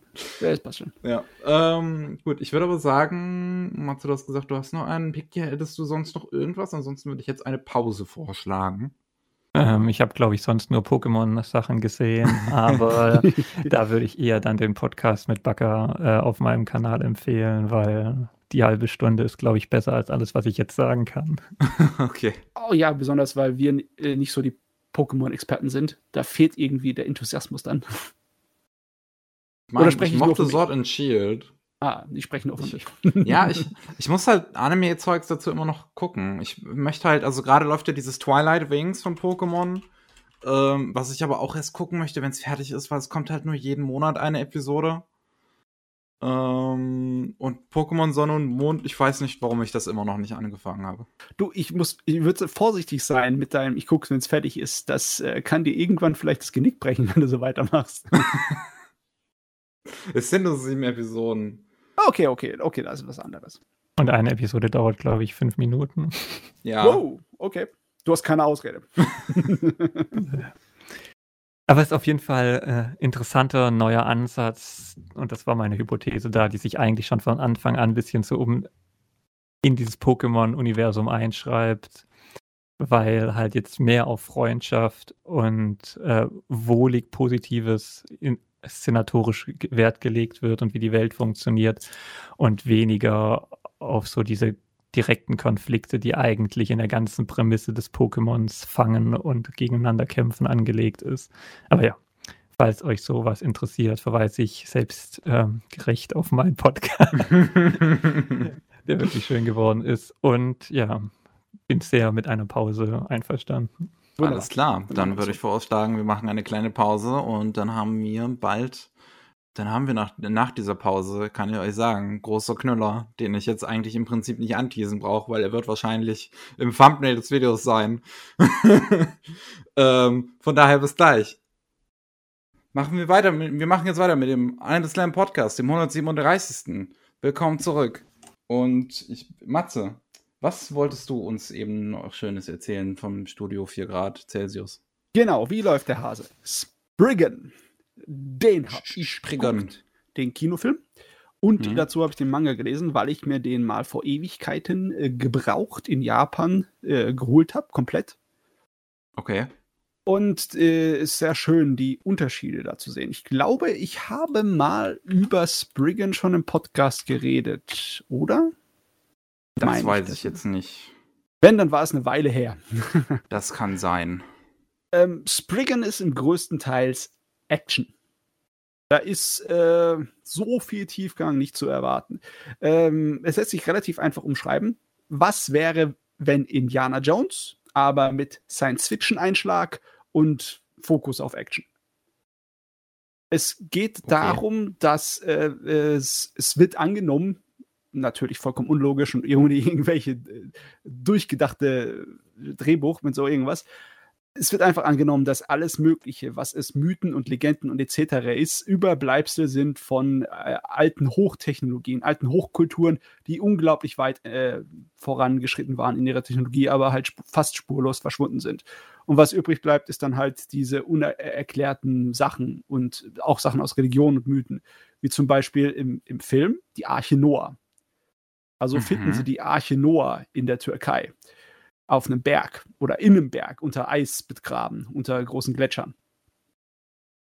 Und ja, äh, der Gag ist unser Protagonist, unser Held, ist jemand, der ist Mitglied einer Agentur, Firma, äh, sagen wir es mal eher, das ist so eine riesige, mächtige, geldreiche Firma. Das ist ein bisschen so wie Bruce Wayne-mäßig Batman die sich zur Aufgabe gemacht hat, diese ganzen alten Städten von dieser Hochkultur zu schützen und wenn es notwendig ist, zu verschließen, damit keiner da rankommt und damit Unsinn treiben kann. Und äh, alle möglichen anderen Leute wollen das haben, meistens irgendwelche Regierungen von anderen Ländern. Einer der Hauptbösewichte ist natürlich Amerika, mhm. weil Amerika wird immer alles haben. Ja. Und äh, sie kämpfen aber auch gegen Nazis, also äh, ist kein Problem. Natürlich. Das, der, der, der Indiana Jones-Vergleich kommt locker dann später wieder. ähm, der Kinofilm hat sich äh, eine der Anfangsgeschichten genommen, weil äh, die, der, der, Manga geht so ziemlich durch alles durch, was er finden kann, egal ob es der Kristallschädel ist oder irgendwelche Inka-Mythen oder sonst was oder auch äh, japanische Mythologie, egal. Alles ist okay. irgendwie Überbleibsel von einer äh, technologischen Hochkultur. Und wenn sie einen Berserker finden, meinen sie damit einen, äh, was weiß ich, wie viele Millionen Jahre alten Superroboter, der einfach alles niederballern will, was er in die Finger bekommt. Und unser Hauptcharakter, der Ominai, der ist ein äh, Kindheitssoldat. Der ist auch so, äh, es, ist, es ist sehr abgedroschen ein bisschen, aber er ist auch so ein eine Waffe, die hergestellt wurde und dann halt in seiner Kindheit zum Soldaten ausgebildet wurde und dann ist er von denen allen alt gerannt und äh, um hier seinen eigenen Weg zu gehen. Aber er ist ein ziemlicher Killer. Er hat äh, die Reflexe und er hat äh, die körperlichen Eigenschaften. Und die, der Gag im Manga ist, dass er halt einen Anzug hat. Einen Ganzkörperanzug, der mit einigen von diesen Technologien und Wissen, die sie da rausgegraben haben aus der alten Hochtechnologie, äh, gearbeitet wurde und der es ihm erlaubt, so gut unglaublich viel wegzustecken an Schaden und seine Muskelkraft um bis zigfache vergrößert. Also, dass er wirklich so Stahltüren eintreten kann, sowas. Hm, okay.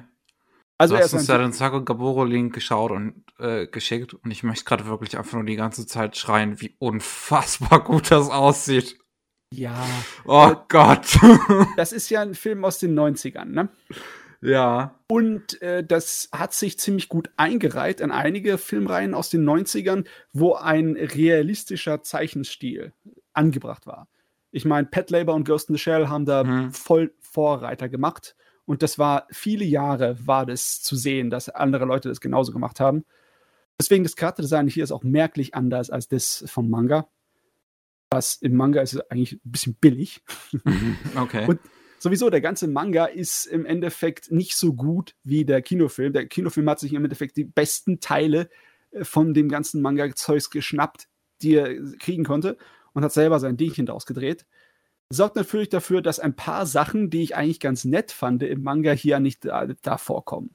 Ähm, beim Hauptcharakter haben sie nichts geändert, aber sie vergessen im Film zu erwähnen, dass er so einen super Spezialanzug hat. Und wenn du den dann einmal kurz kämpfen siehst in, ich weiß nicht, ist es Kairo? Ich glaube, es ist Kairo, wo, er- wo dann einer mit einem Säbel auf ihn zugeht und er fängt den Säbel vor seinem Gesicht ab mit den zwei Händen. Ihr kennt es ja, so einmal, einmal geklatscht Hm. und dann bricht er den Säbel auseinander und schmeißt den aufs andere Flussufer, wo einer den äh, mit einer äh, Teleskop be beobachtet. Und dann denkst du dir, ähm, ja, sollen wir euch glauben, dass das noch ein Mensch ist oder so?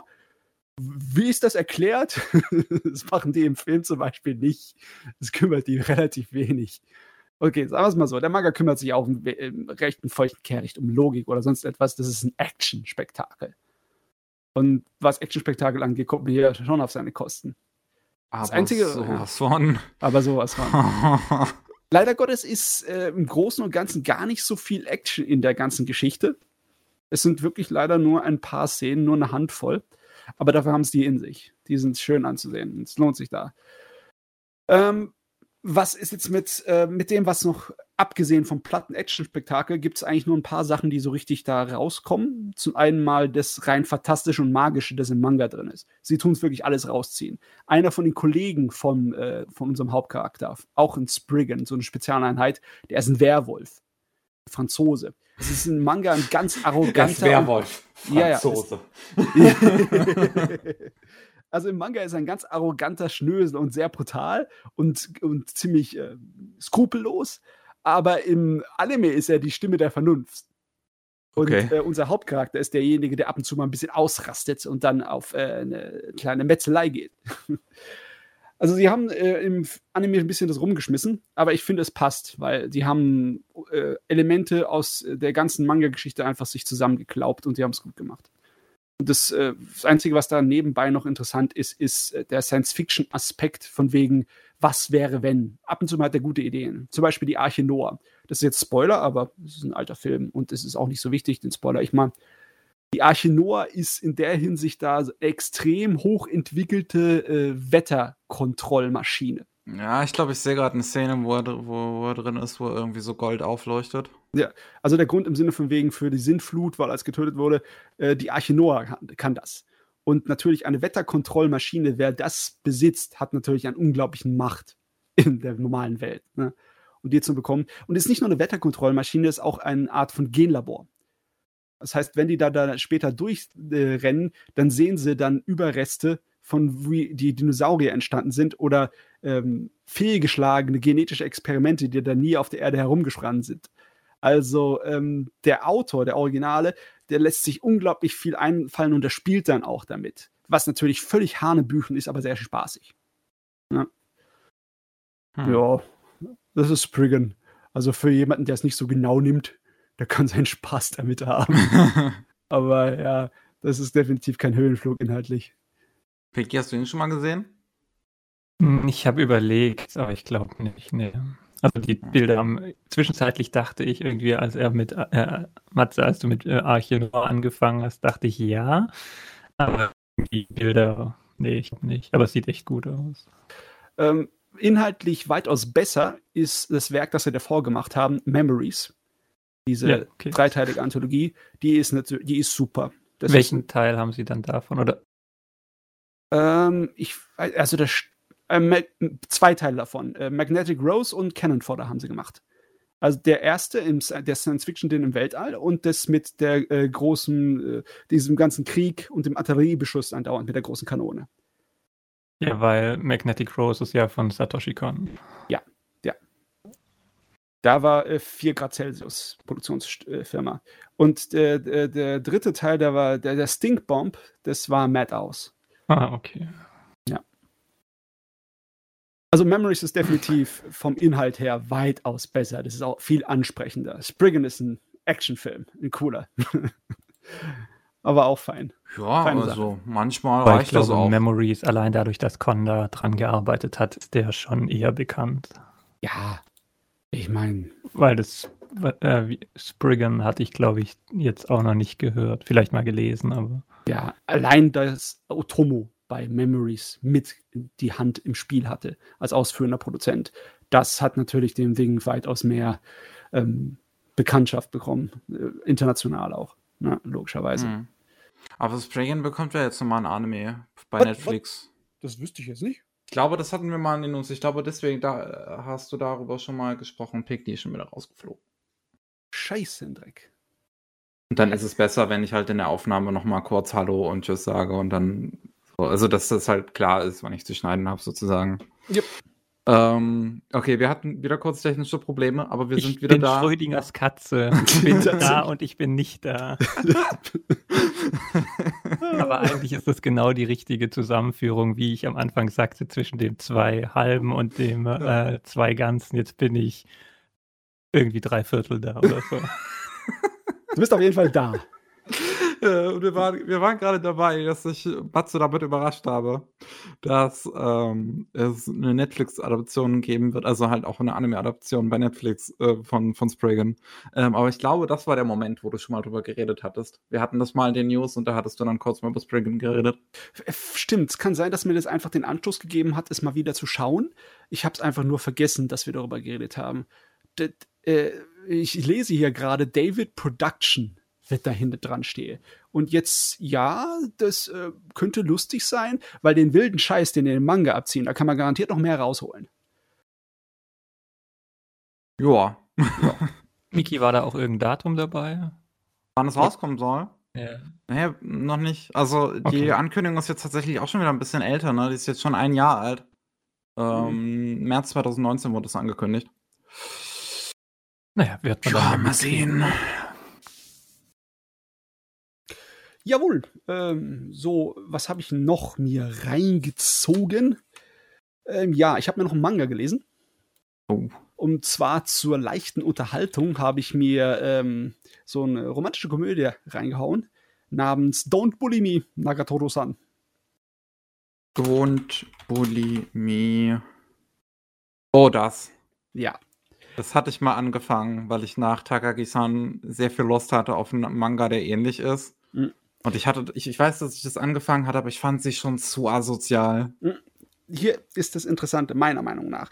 Es ist halt relativ problematisch, wenn du so etwas wie Mobbing zu einem Gag machen möchtest. Aber klar, es ist, läuft eigentlich nach einer ganz altmodischen Masche. Im Sinne von wegen, was sich liebt, das neckt sich.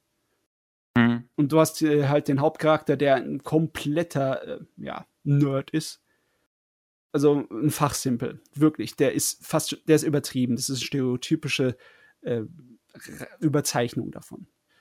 Man sieht diesem Design von dem Manga auch einfach so sehr an, dass ja. der Mangaka vorher Erotik-Kram gezeichnet hat. also muss ich aber echt sagen, äh, Fanservice-mäßig hält er sich ein bisschen zurück. Also ist nicht so übertrieben. Es wird auch, wenn es kommt, dann wird es als Gag benutzt. Und nicht wirklich voyeuristisch. Also ich bin relativ positiv gegenüber dem Werk eingestellt. Liegt wahrscheinlich auch daran, dass die, äh, das Ding versuchst es simpel zu halten. Ne? Du hast unsere zwei Charaktere. Unseren völligen Nerd und ein sportliches, jüngeres Mädel, die so ein Gall ist. Also ein modetechnisch, äh, ja, auf der Neuzeit, auf der Welle. Mhm. Ne? Die ist äh, fein geschminkt, die ist äh, so gut angezogen, die versucht gerade mal so ein bisschen die Schulregeln so auszureizen und die ist halt natürlich mit den coolen Mädels, hängt die ab. Und die haben natürlich auch diese Jugendsprache und alles. Und das ist für ihn eine völlig andere Welt. Der will damit nichts zu tun haben.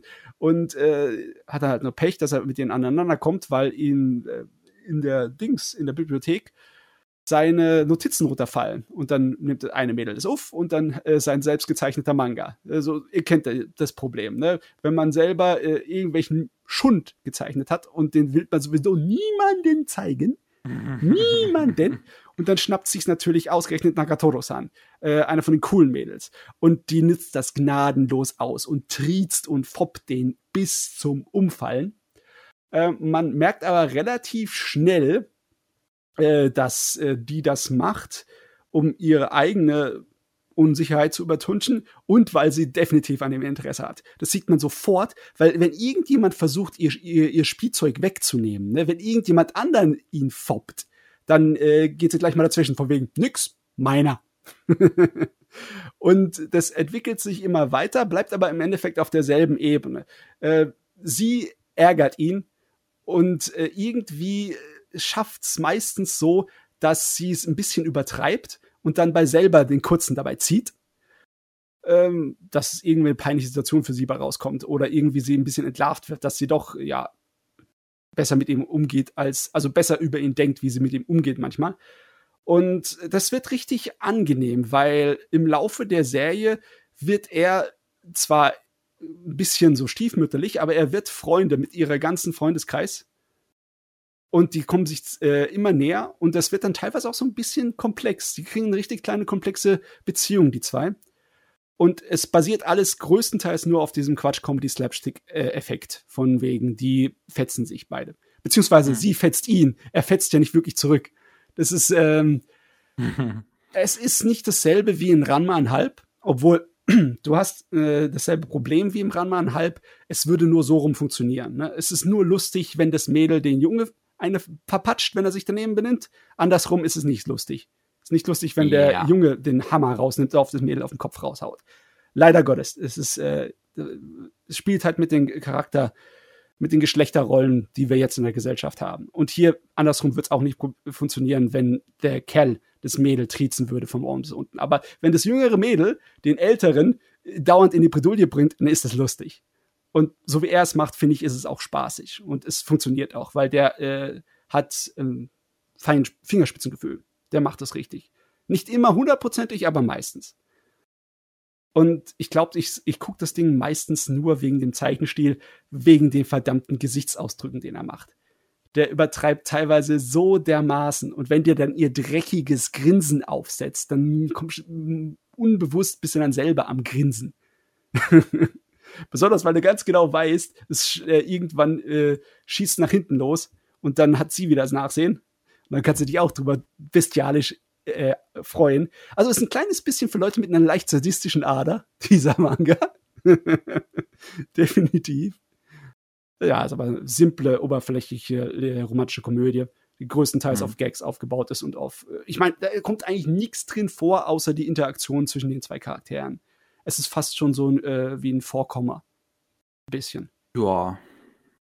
Ja, also weiß nicht, wie gesagt, ich habe es halt mal angefangen, mir hat es halt nicht gefallen, sonderlich, weil, wie gesagt, ich fand die Protagonistin schon zu asozial. Also da habe ich lieber Takagi-san, ähm, die halt auch gemein, eine gemeine Teaserin ist, aber ja. halt, ja, da hat es halt irgendwie einfach besser funktioniert. So, sie kennt halt ihre Grenzen und bei ihr und, und, und sie zeigt halt selber mal Momente von Schwäche, auch wenn es halt sehr selten ist, aber es passiert.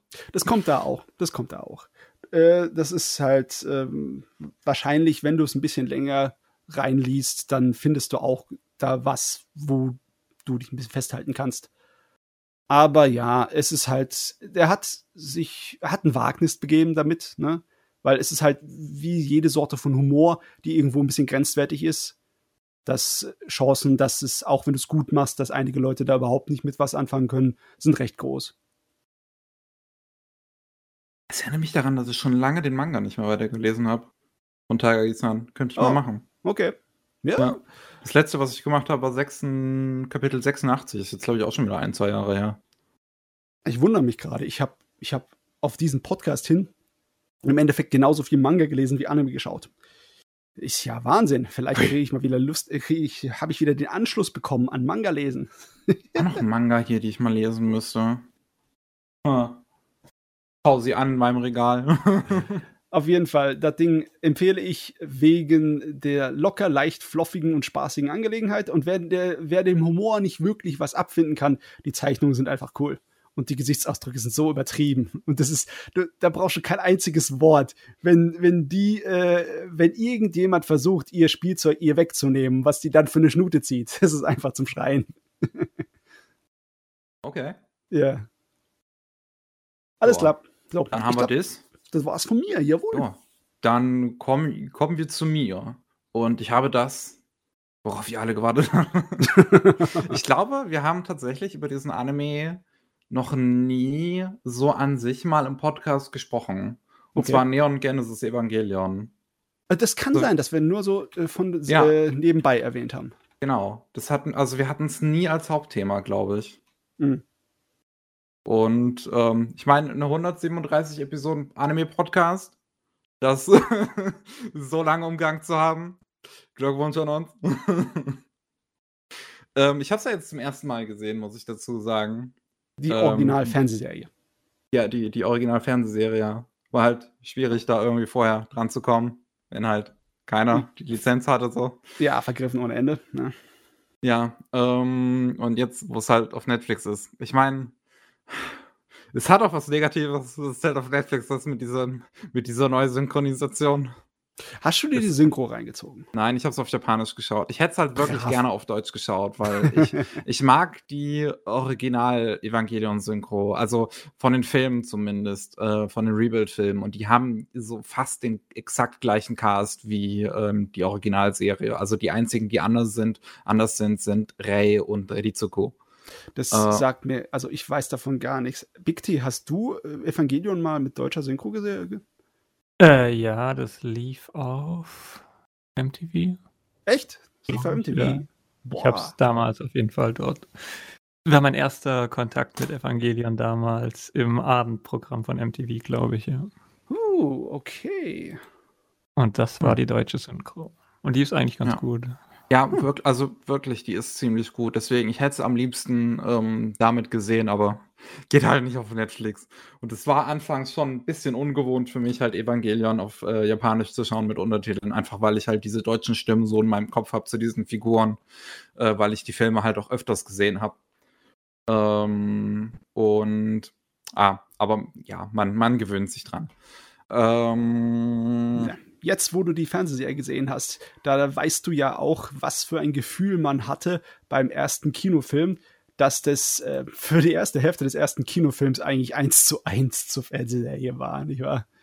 Also nicht nur die erste Hälfte des Kinofilms. Ich meine, an sich ist der erste Film so ziemlich die ersten sechs Folgen von der Ja, ja, Serie. Halt ja. remade, so. Äh, womit ich jetzt auch kein großes Problem habe. Sehen dann halt noch mal ein bisschen schöner aus, so finde ich. so. Ich meine, klar, so dieser 90er-Stil hat definitiv auch seinen Charme. Aber die Rebuild-Filme sehen halt schon ziemlich gut aus. ja klar, da wurde Mühe reingesteckt, ne? Viel. Ähm, boah, jetzt wird's, aber jetzt wird's heftig. Wie, wie, wie, wo kann man, wie kann man noch über Ev- Evangelion reden? Also jetzt wird's schwierig. ja, muss ja- wichtig, wichtig ist ja mal erstmal deine Empfindung dazu. Hat's dir gefallen?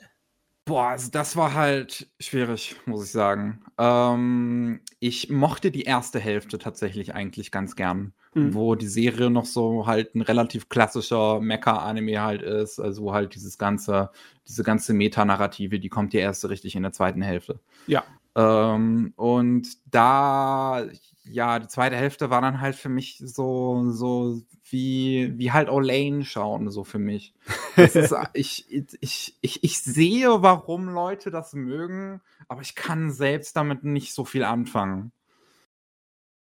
Äh, also wenn das halt einfach so, so düster und ähm, so, so philosophisch in Anführungszeichen, also so, so, wie, wie kann man den, den, ich versuche halt jetzt gerade den Stil zu beschreiben, ohne dass ich dabei einen Anime ausschließe, den ich eigentlich mag, sowas wie Kinos Reise, was ja eigentlich auch düster und langsam ist und philosophisch, aber da funktioniert das für mich besser als bei Evangelion, ähm, was teilweise, glaube ich, auch an den Figuren liegt, wo halt Kinos Reise sympathische Figuren hat, aus deren äh, Augen man die Geschichten erlebt.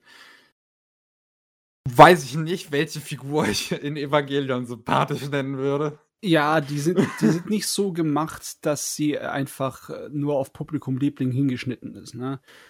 Ähm, also ich habe persönlich Evangelion, wo ich es zum ersten Mal geschaut habe, auf VHS, Zeiten, habe ich so bis, glaube ich, Episode 23, 24 super, super, super toll gefunden. Ich habe das auch nicht so, äh, ich fand das nicht so schlecht, wenn dann die mehr nihilistischen ähm, Elemente Episode reinkommen. 25 und 26 sind nochmal ein Thema an sich.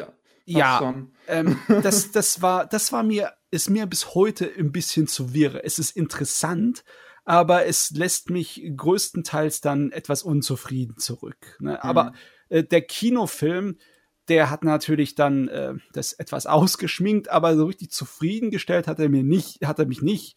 Mhm. Aber es war auf jeden Fall besser als die, als nur die zwei Episoden zu bekommen und dann fertig. Ne, am Ende. Ich würde fast schon sagen, dass ich zufriedener bin tatsächlich mit den zwei Episoden als dann mit dem Film. Ja? Ähm, ja, einfach weil ich persönlich das Ende besser finde. Also, ich meine, die, die Serie endet halt damit, dass Shinji quasi seine Depression besiegt. Und der Film endet halt mit dem exakten Gegenteil. Mit Ende der Welt, ne? ähm, ich habe den Film weitaus mehr wertschätzen gelernt, nachdem ich äh, die alte Serie Ideon geschaut habe. Okay. Weil das ist ein, in vielen Bereichen ein direktes Vorbild für Evangelion und besonders für das Ende von Evangelion.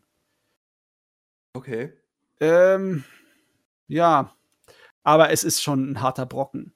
Es ist wirklich so äh, Salz in die Wunde reinstreuen und dann nochmal kräftig mit dem Daumen reindrücken und drehen. ja.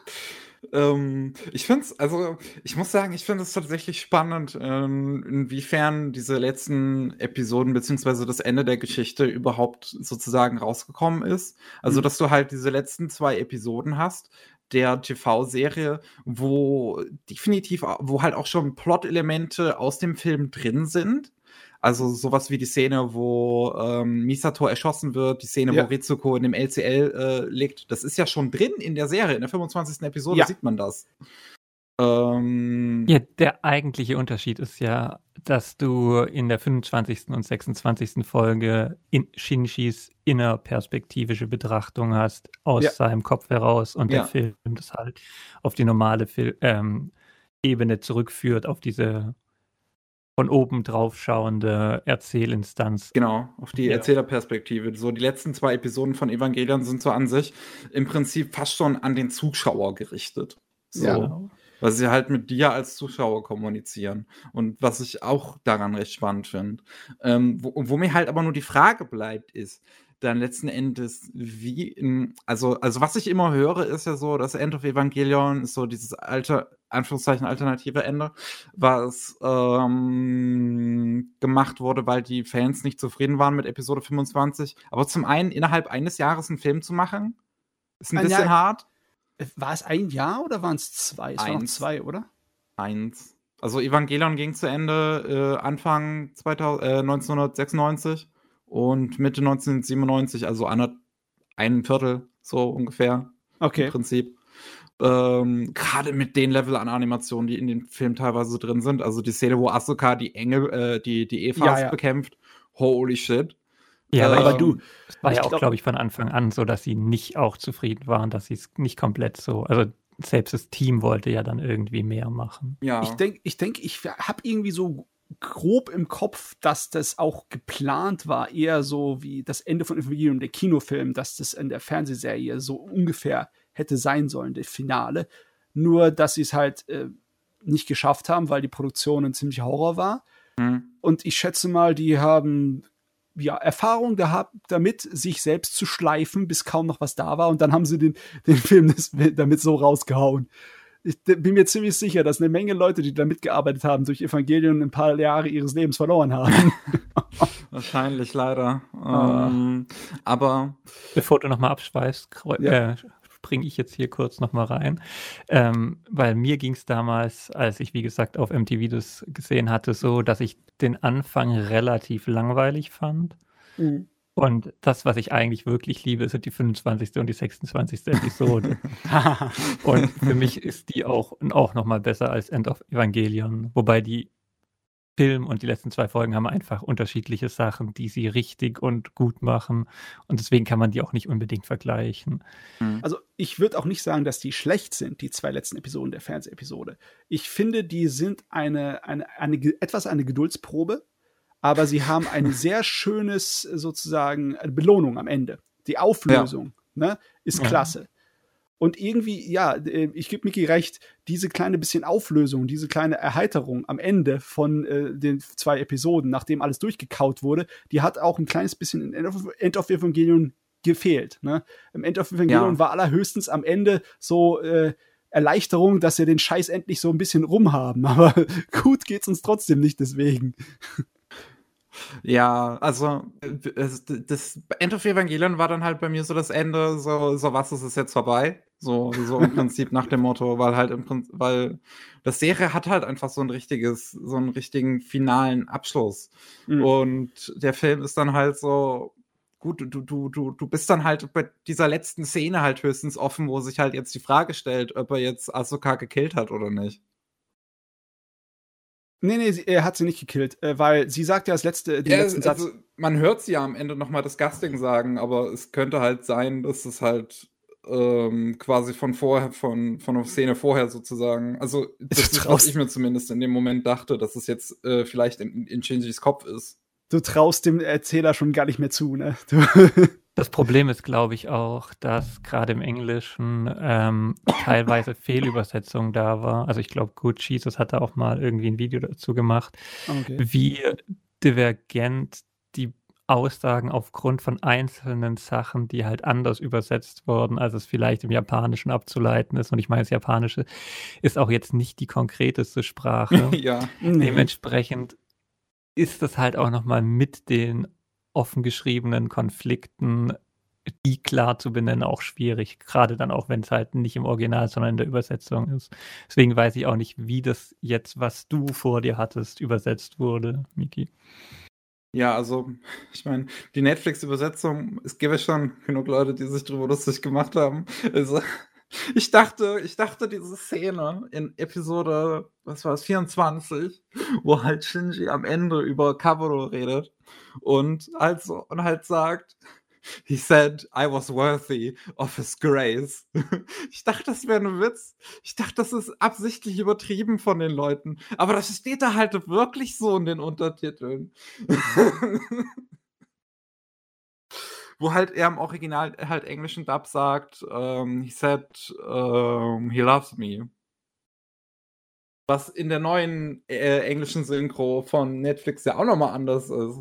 Weil in den Untertiteln steht halt, he said I'm worthy of his grace und im englischen Dub sagen sie in dem neuen, uh, he said he likes me. Ja. Aber das ist auch dann immer wieder das Problem von äh, Lokalisierung, dass du halt Sachen anpassen musst. Wie passt du was an welches kulturelle Verständnis aus welchem Jahrzehnt an?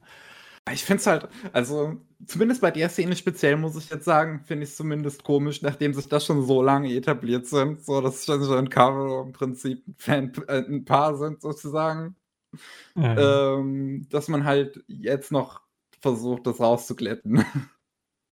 Ja, aber irgendwie, das hat sich komisch angehört, diese Übersetzung. Da hat irgendjemand sich zu sehr versteift darauf, dass das ein Engel ist. So im Sinne von wegen irgendeine religiöse Figur und deswegen ist er ist wert von äh, ja, nee, nee. Das war ein bisschen komisch. Naja, aber ich glaube, das ist generell, ich habe ja auch irgendwie eines meiner ersten Videos war ja irgendwie die Problematik verschiedener Blickwinkel. Und im Grunde kommt es halt drauf an, mit welcher Brille guckst du auf das Mhm. Werk, so Mhm. generell für die Wahrnehmung, weil es halt so divergent ist. Was beachtest du? Impergatox hatte da, glaube ich, ein Video zur Technik vor ein paar Monaten veröffentlicht, Mhm. was ich sehr interessant fand, was dann auch nochmal so eine Perspektive auf das Ganze geworfen hat, die mir nicht ähm, klar war. Er meint nämlich, dass obwohl Mhm. die EVAs ja so technische Hochprodukte sind, sind Sachen wie, keine Ahnung, Spielekonsolen oder MP3-Player oder es war nicht mal MP3-Player, ich glaube äh, Walkmans. Ah, Vicky, unverändert. wir verstehen dich leider gerade nicht so ganz. Ähm, du hackst sehr oft ab. Ah, okay. Echt? Bei mir kam er sauber an. Oh, dann liegt. Stimmt, du bist bei mir auch gerade abgehakt, dann liegt es an mir. Okay, Uh. red dann einfach mal weiter. Stimmt, Ja. ich habe gerade einen hohen Ping. Pingi, pingi. Okay. Ja, ja, auf weiß jeden aber, Fall. Ha. ja so die Divergenz auf, dass nicht hochentwickelt ist und die andere nicht. Und äh, führt das so zurück dafür, dass halt man die EVAs entwickeln musste, um quasi die Menschheit ähm, zu schützen und die restlichen technischen Produkte dann zurückgestanden haben und keinen Wert mehr haben. Und- ja, okay, aber die sind ja halt äh, der Zeit gemäß, ne? Ja, genau. Sega aber die haben Saturn. sich halt nicht weiterentwickelt, während zum Beispiel die EVAs weiterentwickelt wurden in der Zeit. Und das ist so eine Perspektive, ein Blickwinkel, die ich interessant fand, weil es mir gar nicht aufgefallen ist damals, aber die auch irgendwie logisch innerhalb so einer technischen Komponente ist. Ob das dann bewusst ist oder nicht, ist was anderes, aber das meine ich mit, du kannst so viele Blickwinkel einnehmen und gerade weil Evangelion halt so ähm, vielschichtig und bewusst offen manche Sachen auch hält, kann man sich da halt auch quasi rein versteifen und ganze äh, Bedeutungskriege gegeneinander führen. Ja, das äh, funktioniert auch, weil so viele kritische Augen auf Evangelion gerichtet sind. Da haben sich halt massenweise Leute mit auseinandergesetzt auf diese Art und Weise. Äh, Gott sei Dank ist meiner Meinung nach eine Sache, wo die meisten sich einig sind, dass das einfach handwerklich ein wichtiges Teil der Anime-Geschichte ist. Regie, Drehbuch, Skript, ähm, Bildaufbau, Bildfolgen, Animationsqualität, das ist ähm, ein richtig feines Ding. Für eine Fernsehserie, für ein Kinoformat, egal wie du es nimmst und wendest, das ist einer von den wichtigsten Sachen, die produziert wird. Und der hat auch definitiv Einfluss gehabt auf andere Produzenten. Wenn ich mir überlege, dass das mitten in den 90ern sowas daherkam, da schlackert es mir jetzt noch mit den Ohren. Ja, und auch äh, was du äh, beziehungstechnisch hast, äh, weil Miki ja vorhin meinte, dass irgendwie keine Figur wirklich liebenswert oder wie auch immer ist, äh, Ja. so dass es einem das Herz aufgeht. Aber gleichzeitig zeigen halt diese ganzen Bezie äh, Beziehungskonstrukte so viele unterschiedliche Arten von Kommunikation und menschlichem Miteinander, dass du halt auch eigentlich in Evangelion jede Form von Interaktion, die wir Menschen miteinander haben, ob die jetzt gewaltsam, sadistisch, masochistisch, liebend, aufopfernd, was auch immer, sind alle abgebildet und in irgendeinem Beziehungsgeflecht abzusehen und einzulesen. Und das ist auch was, was ich finde, was halt nicht viele äh, Titel schaffen und zu der Zeit noch weniger. Ja, und äh, ja, allein von dem nebenbei gesehen, was das angestellt hat mit der Stereotypenlandschaft in Anime, ne? Der Asuka-Typ und der Ray-Typ, die wurden ja so obsessiv eingeführt dann, ne? Also, also ja. Ja, Puh. äh, ich meine, hm, hm. Also, bist du immer noch nicht so ganz warm mit der Serie?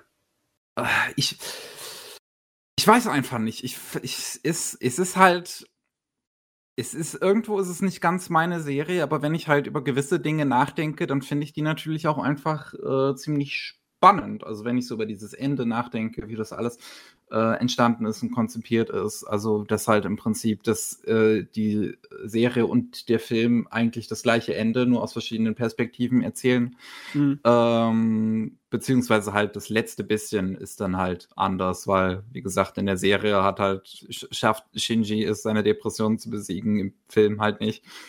Ähm, und ich finde, was ich halt auch sehr spannend fand, ist, wie halt sehr direkt der Film auch nochmal auf eine gewisse Weise ist. Also wir hatten es ja gerade schon mal, die letzten zwei Episoden sind halt sehr an den Zuschauer gerichtet, aber sie, ich sag mal, interagieren nicht mit dem Zuschauer, sondern erzählen dem Zuschauer was. Ähm, der Ja, Film, halt Stream of Consciousness in einer gewissen Weise. Ja. Halt der- assoziativ mit Bildern, ja. Aber der, der, der, der Film äh, interagiert auf eine gewisse Weise schon fast mit dem Zuschauer. Wenn dann, also ich glaube, ich glaube, es gab einfach so, so manche Sachen, die ähm, Anno und sein Team in den Film eingebaut haben, halt wirklich, um so gewisse Fans, Fans der, äh, der Se- Serie, sage ich mal, ähm, Mittelfinger zu zeigen. so Ähm, fühlt sich zumindest an, ja. wenn, wenn, ich meine, alleine der Textscroll am Anfang finde ich sehr spannend, ähm, wo halt ähm, Anno sagt, also im Prinzip im Text steht dann da, ähm, ich bedanke mich an alle, die mitgearbeitet haben, an unser Team, an unsere Familien und fünf Frauen, die Evangelion groß gemacht haben. Und ein großes Thema in, der, in, in Evangelion ist ja eigentlich auch in gewisser Weise Misogynie, ähm, die auch von Fans ausgelebt wird und worauf im Prinzip der Film auch nochmal auf eine direkte Art eingeht. Wenn es halt, einen, ich glaube, das war zwischen Asuka und Misato ein Dialog, der im Film stattfindet, der ähm, be, ähm, äh, bebildert wird mit Live-Action-Footage, wo beide im Prinzip darüber reden, dass sie ähm, quasi nur Fanservice-Objekte sind, beziehungsweise nur so betrachtet werden.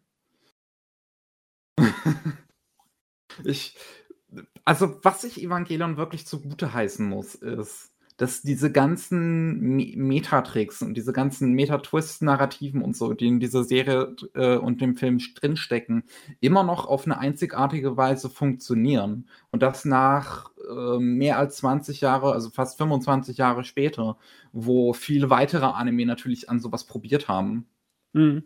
Aber ein gutes Werk, egal was, ob das ein Gemälde von vor 400 Jahren ist oder ein Buch vor 100 oder was auch immer, oder ein Film von vor 10 Jahren, wenn es gut in sich stimmig geschrieben ist, dann funktioniert das immer.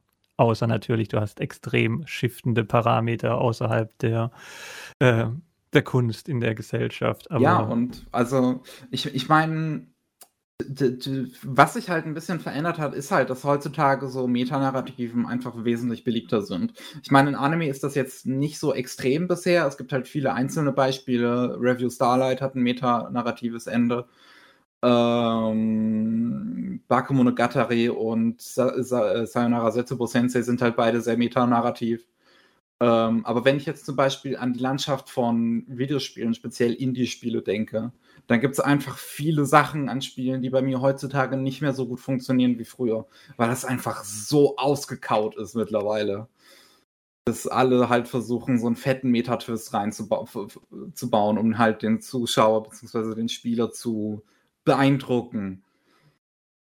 Ja, aber ich Ja. glaube, das ist auch eine Gehalts- und Verpackungssache, weil wenn du Twists und äh, Veränderungen drin hast, die auf einer Metaebene funktionieren, nur um zu zeigen, dass es Metaebenen gibt, dann führt es halt zu nichts. Aber wenn du die innerhalb der Geschichte und innerhalb dessen, was du erzählst, gut verankern kannst, dann bilden die ja aufgrund ihrer Basis, der Grundlage, auf dem du das siehst, Aktion des eigentlichen Werks und führen dazu, dass es immer funktionieren wird, weil du ja davor die Re Sachen so rezipiert hast, dass da intrinsisch ist, also dass du das Implizite quasi explizierst. ja, also es ist halt, du schreibst ja aus einer, oder man denkt aus einer gewissen Logik heraus. Und wenn du Bilder und Assoziationsketten aufgemacht bekommst, die dir sagen, so und so und so passiert, dann denkst du in dem entsprechenden Muster fort. Und deswegen kannst du das nochmal abstrahieren. Und wenn du jetzt halt irgendwelche Sachen einbaust, die nur so ähm, Jump-Cut-mäßig funktionieren, dass du sagst, ha, hier, guck mal, wir haben jetzt das Bild gewechselt und was auch immer, ohne dass Mhm. es einen Sinn dahinter gibt, dann ist das halt ein Trick, äh, der dir nur beim ersten Mal sehen meistens und dann selbst äh, mit Abstand vielleicht gar nicht mehr gut ähm, das vermittelt. Aber wenn es halt Teil des Ganzen ist und des Konzepts, und das ist bei Evangelion halt so, Ja. dann funktioniert das immer. Ja, also Evangelion hat schon etwas Zeitloses. Das äh, funktioniert, egal wie die Trends im Moment sind. Und das Gute ist jetzt im Moment ist ja Evangelion und was es macht, nicht ausgelutscht. Deswegen freue ich mich darauf auf den neuen Kinofilm. Der kann jetzt wahrscheinlich wieder ein kleines bisschen leuchten und scheinen, ne? Mhm. wenn der jetzt herauskommt. Und besonders, weil es jetzt die erste wirklich große Fortsetzung von dem Stoff ist. Ich meine, die drei Kinofilme, die bisher waren, waren schon anders als die Serie, aber sie haben im Endeffekt im größten Teil denselben Stoff Der behandelt. Ne? dritte war schon anders. Ja, aber der dritte hört auch so auf, im Endeffekt ähnlich, also größtenteils so, wie dann äh, End of Evangelion aufgehört hat. Ehrlich gesagt muss ich sagen, ich habe gar nicht mehr so viele Erinnerungen an den dritten. Ähm, Ich habe es halt im Endeffekt dritten hab ich dasselbe. nur einmal gesehen. Es ist dasselbe. Du bist in dieser roten Apokalypse. Wie, genauso Ja. wie am End of Evangelion. Nur, dass Aber- statt Asuka und äh, äh, Shinji allein da rumspringen, jetzt Rey noch mit rumrennt. Mhm.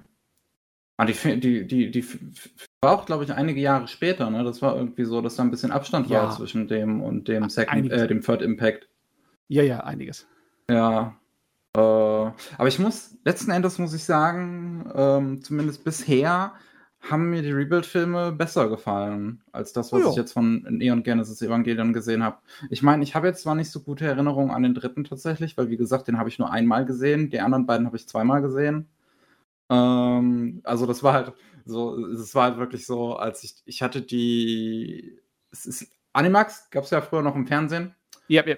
Ähm, und die hatten halt mal einen, einen Evangelion-Filmabend gemacht, wo alle drei hintereinander liefen. Und ich hatte mir die halt dann äh, aufgenommen und ähm, den ersten geguckt und dachte mir, uh, das ist ganz interessant.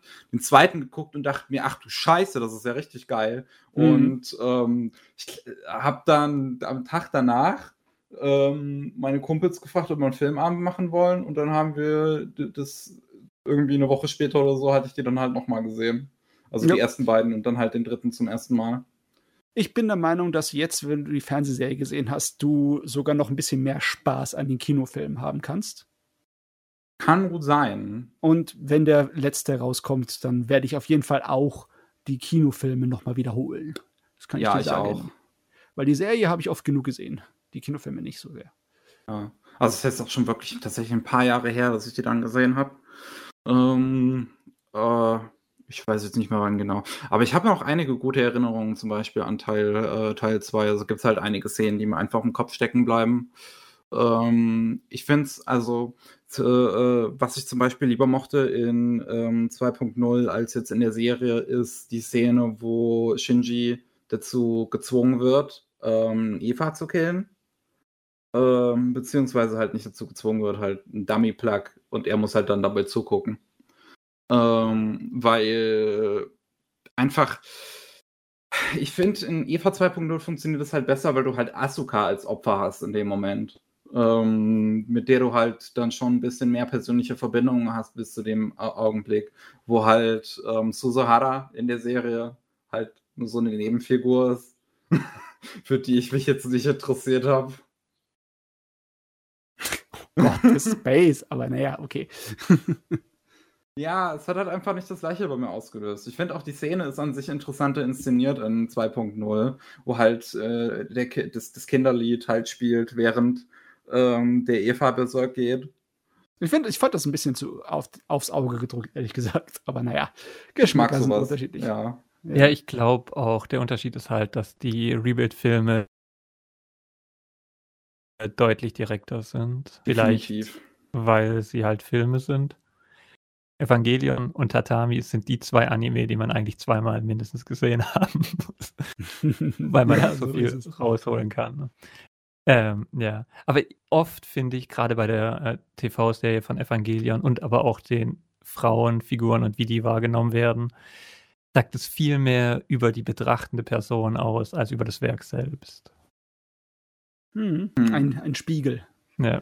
Und dadurch, dass du halt in Evangelion so viel unterschiedliche Nuancen hast, kann halt jeder sich so spiegeln, wie er denkt, dass er es könnte. Und das ist oft sehr verräterisch und interessant. Auf Hm. jeden Fall ist klar, dass da viel drinsteckt und man sieht es ja auch, wie viel wir da rausziehen. hier, ne? Ja, klar. Massenweise. Fast schon ein bisschen zu viel. Ähm, du ein paar abschließende Worte da reinschmeißen in die, in die Schale, in die Waagschale? Puh, abschließende Worte. Ähm, Bist du froh, dass du es geguckt hast? Ja, definitiv so. Als äh, ich, ich schätze schon, dass man gerade in der heutigen Anime-Landschaft, ähm, also mit immer noch vielen Anime, die halt darauf anspielen, äh, zum Beispiel, das mal gesehen haben sollte, weil man dann einfach Anime an sich, glaube ich, besser versteht. Also ich mag das eigentlich nicht gerne zu sagen, dass man einen gewissen Anime unbedingt gesehen haben sollte, aber wenn ich das einmal eine Ausmache, Ausnahme machen darf, dann wäre die wahrscheinlich Evangelion. ähm, Pflichtprogramm. ja. ich weiß nicht, man könnte, glaube ich, schon so irgendwie 20, 30 Titel sagen, die so wichtig und interessant und einzigartig sind, dass es eigentlich den Leuten gut tun würde, sie zu sehen. Was man dann für sich rausholt, ist eine andere Sache, aber eigentlich bräuchte man doch irgendwie so ein gemeint, also wenn du miteinander reden willst auf einer Basis, sollte man zumindest gleiche Vergleiche haben. Hm. Das hört sich nach einem ganzen Semester an Arbeit an. Sonst das sollte man mal an der Uni anbieten, ja? Die Grundlagen des Anime. ja, das eigentlich das ein, ein äh, Kurs wäre dann halt einfach komplett nur Evangelion quasi, schätze ich mal. Mit Sicherheit. Ach ja, äh, ist ich, ich, ich weiß nicht, ob ich es irgendwann mal rewatche. Äh, vielleicht, wenn irgendwann mal die original deutsche Synchro nochmal auskommt, dann würde ich das wahrscheinlich nochmal schauen, weil die mag ich halt einfach sehr gern. Jo. Ähm, ich glaube aber so gerade nicht. Äh, aber da, wie, wie, du eben sagtest, das halt.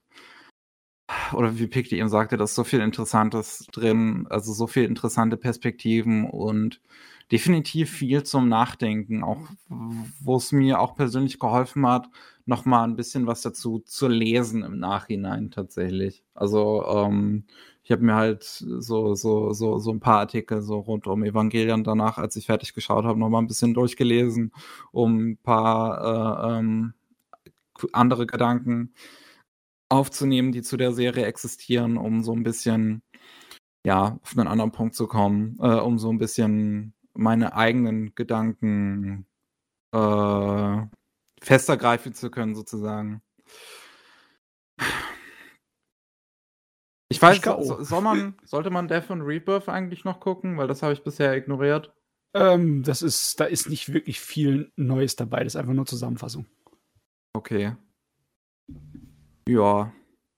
Eine Sache, die ich noch interessant fand in End of Evangelion, möchte ich noch kurz sagen, ist auch die Szene, wo Footage eingeblendet wird von, vom Studio Gainax, wo ähm, diese Todesdrohungen und so, die denen halt vorher an die Wand geschrieben wurden und so, äh, nach dem Ende von Evangelion, wo halt die Fans enttäuscht waren und so. Ähm, und die das halt tatsächlich einblenden in dem Film. Und ich glaube, glaube gerade während es um Hoffnung geht, ich glaube gerade während Ray und, und Kavolo vorkommen, ich bin mir jetzt nicht sicher, wann genau das war. Es war auf jeden Fall so in so, in so, in so einem Moment, äh, so, so nach dem Motto, ähm, fickt euch, wir geben, wir geben nicht auf. Hallo. ähm, was eine gute Herangehensweise ist, glaube ich. Also ich glaube gerade Anno ist einfach der ist, der, der, ich, ich glaube, der ist einfach ein intelligenter Mensch, so auf eine gewisse, auf eine sehr spannende Weise, ähm, von denen ich einfach eigentlich mehr gerne Neues sehen würde und er halt nicht nur irgendwie im Hintergrund jetzt noch an diesen Evangelion-Filmen sitzt. Ich meine, jetzt sind sie bald vorbei, vielleicht macht er dann was Neues, aber im Prinzip ist seine Rolle bei den Evangelion-Filmen jetzt ähm, eigentlich auch kleiner, als man vielleicht denkt, weil die halt äh, die, die Hauptarbeit übernimmt halt sein, sein Schüler oder nach alter Zeit kann man ja eigentlich nicht mehr Schüler nennen, halt sein Partner Tsurumaki. Ähm, ich, was glaube ich auch einer der Gründe ist, warum mir die Filme mehr gefallen, weil ich halt Tsurumakis Stil einfach sehr mag. Ähm, weißt du was? Wenn du mal ein bisschen Spaß haben willst, dann ziehst du dir Insufficient Direction rein was äh, seine Frau gemacht hat über ihr, über ihr Eheleben. Ja. Das ist spaßig, sage ich dir. Ja, stimmt, das muss ich mir irgendwann mal, das muss ich mir mal anschauen. Ach ja, ähm, mich würde tatsächlich mal interessieren, falls jemand noch bis hierher hört und ihr gerne mal Kommentare schreiben möchtet. Ich, ich meine, wir, wir, wir, wir fragen sowas nicht oft. Aber mich würde tatsächlich mal interessieren, was ihr aus ob ihr Evangelion schon geschaut habt, was ihr daraus rausgenommen habt. Das könnt ihr gerne in die Kommentare schreiben. Und ähm, zum Beispiel, wenn ich es noch nicht geschaut habe, dann hat es euch noch nicht interessiert oder seid ihr noch nicht dazu gekommen? So, so würde mich tatsächlich mal interessieren. Gerade bei dem Titel halt. Ja. Ja, gut. Ich glaube, gut. das war's. Ja, ich meine, im Endeffekt, nach Evangelion kann man da überhaupt noch irgendwas tun, außer die weiße Fahne hissen. Äh.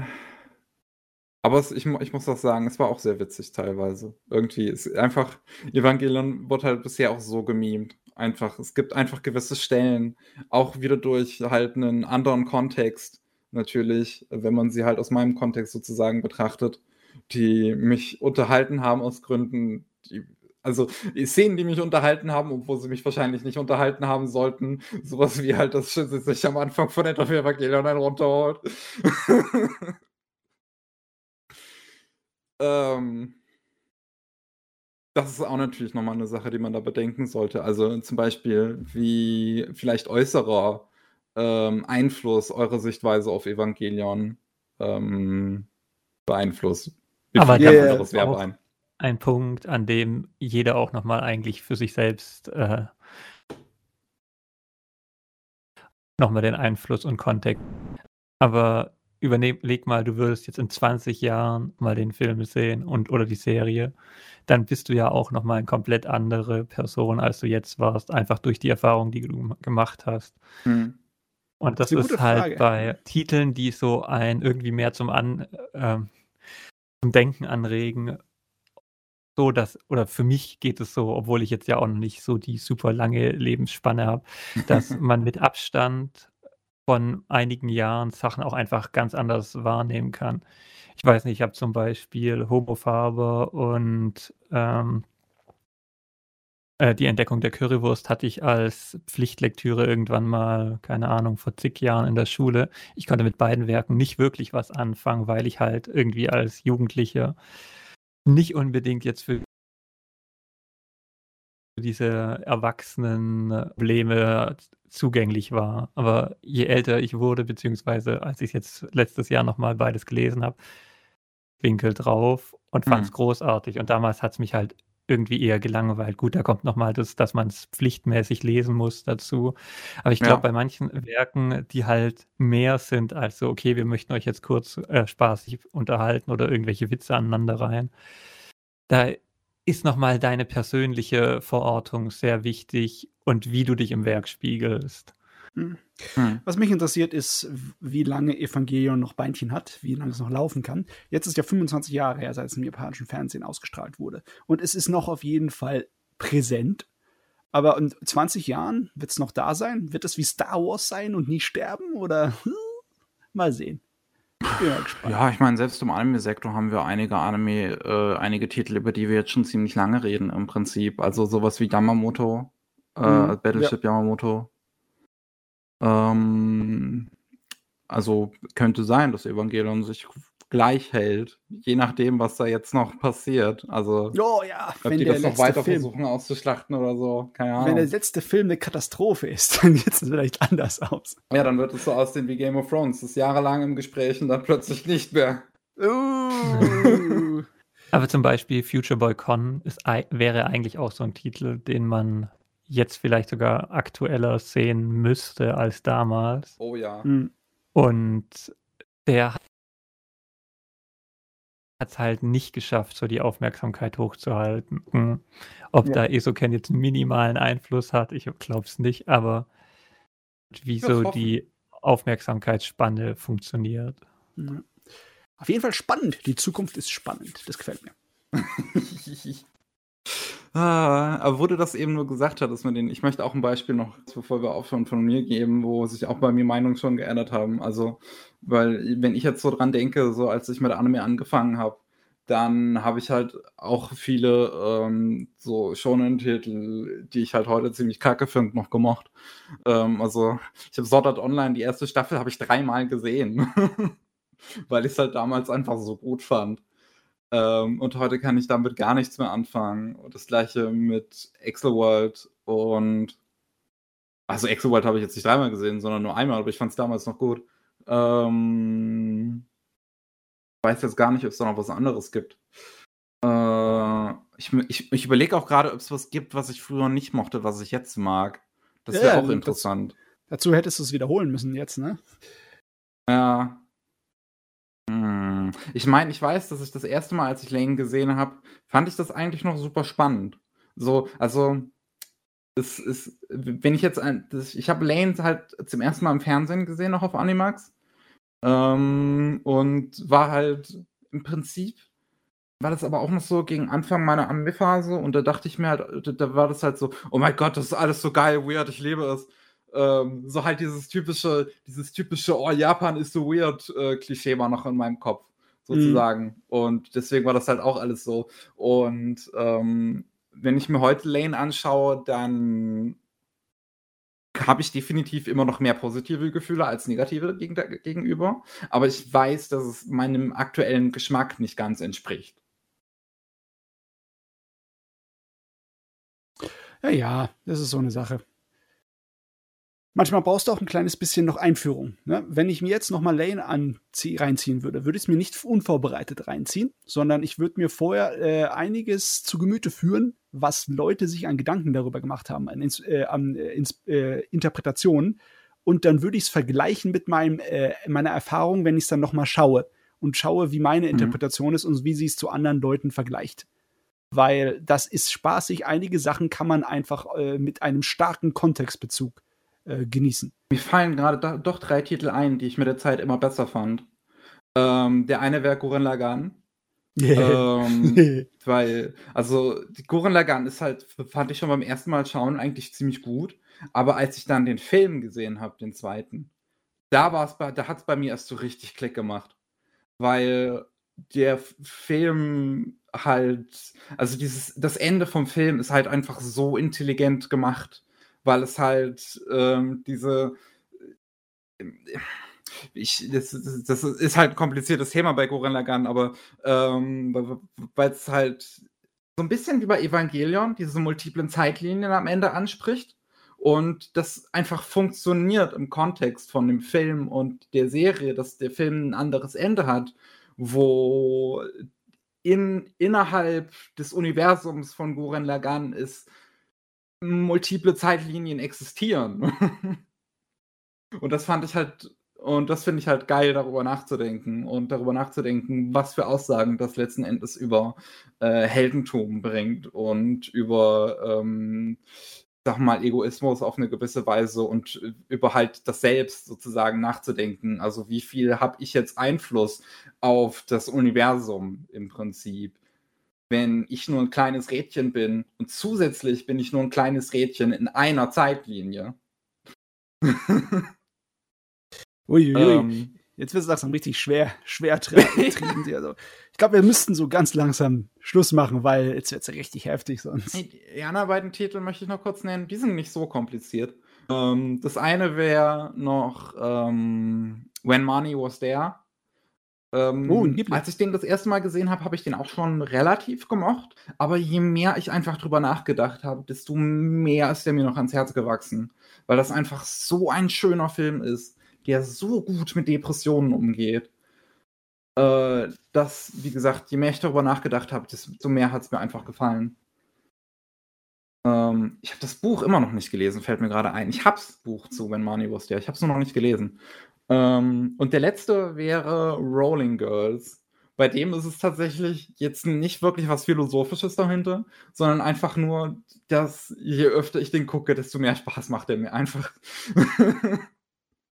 ja, ich glaube aber auch, dass oft äh, das Mehrfachgucken den Vorteil hast, dass du vorab angenommene Vorstellung ablegen kannst, im Guten wie im Schlechten, und du dich halt dann nochmal wirklich intensiver auf das Werk einlassen kannst und nicht auf die Gedanken, die du dir machst, wie es weitergehen würde oder könnte.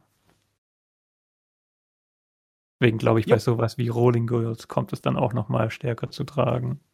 Ja, wenn äh, genug oh. Rechenkraft übrig ist, um nicht um den Film zu folgen, sondern auch nebenbei sich Gedanken zu machen, dann kommt vielleicht was anderes raus. Definitiv. Also mehrmals anschauen lohnt bei vielen Sachen sich. Ja.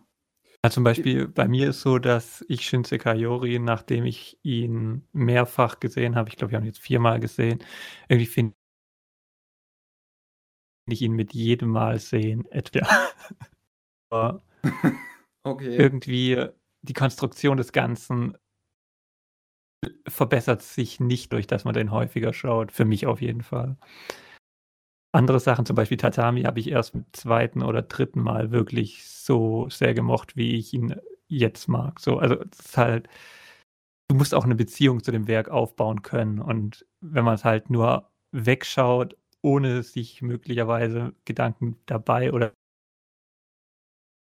danach zu machen, dann sind die Sachen auch halt nicht von Dauer. So. ja. Ah, ja, aber jetzt haben wir wirklich genug geredet. Ja, es, ey, wir, wir haben wirklich ausgeschault heute. Richtig ausgeschault. Wir haben gerade am Ende noch ein bisschen viel philosophiert. ja, ja. Aber es ist toll, wenn man sich überlegt, dass man so ein oberflächliches Medium, dass man da so viel da rausholen kann. Ne? Ja. So ein Unterhaltungsmedium. Das ist natürlich, natürlich. eine geile Sache. Da ist die Kunst. Ah, ich würde sagen, ähm, vielen Dank an euch da draußen fürs Zuhören. Vielen Dank an dich, Piggy, dass du heute wieder dabei warst. Bitte. Und ja, ein Tschüss von uns. Bye. Oh. Jawohl. Tschüss.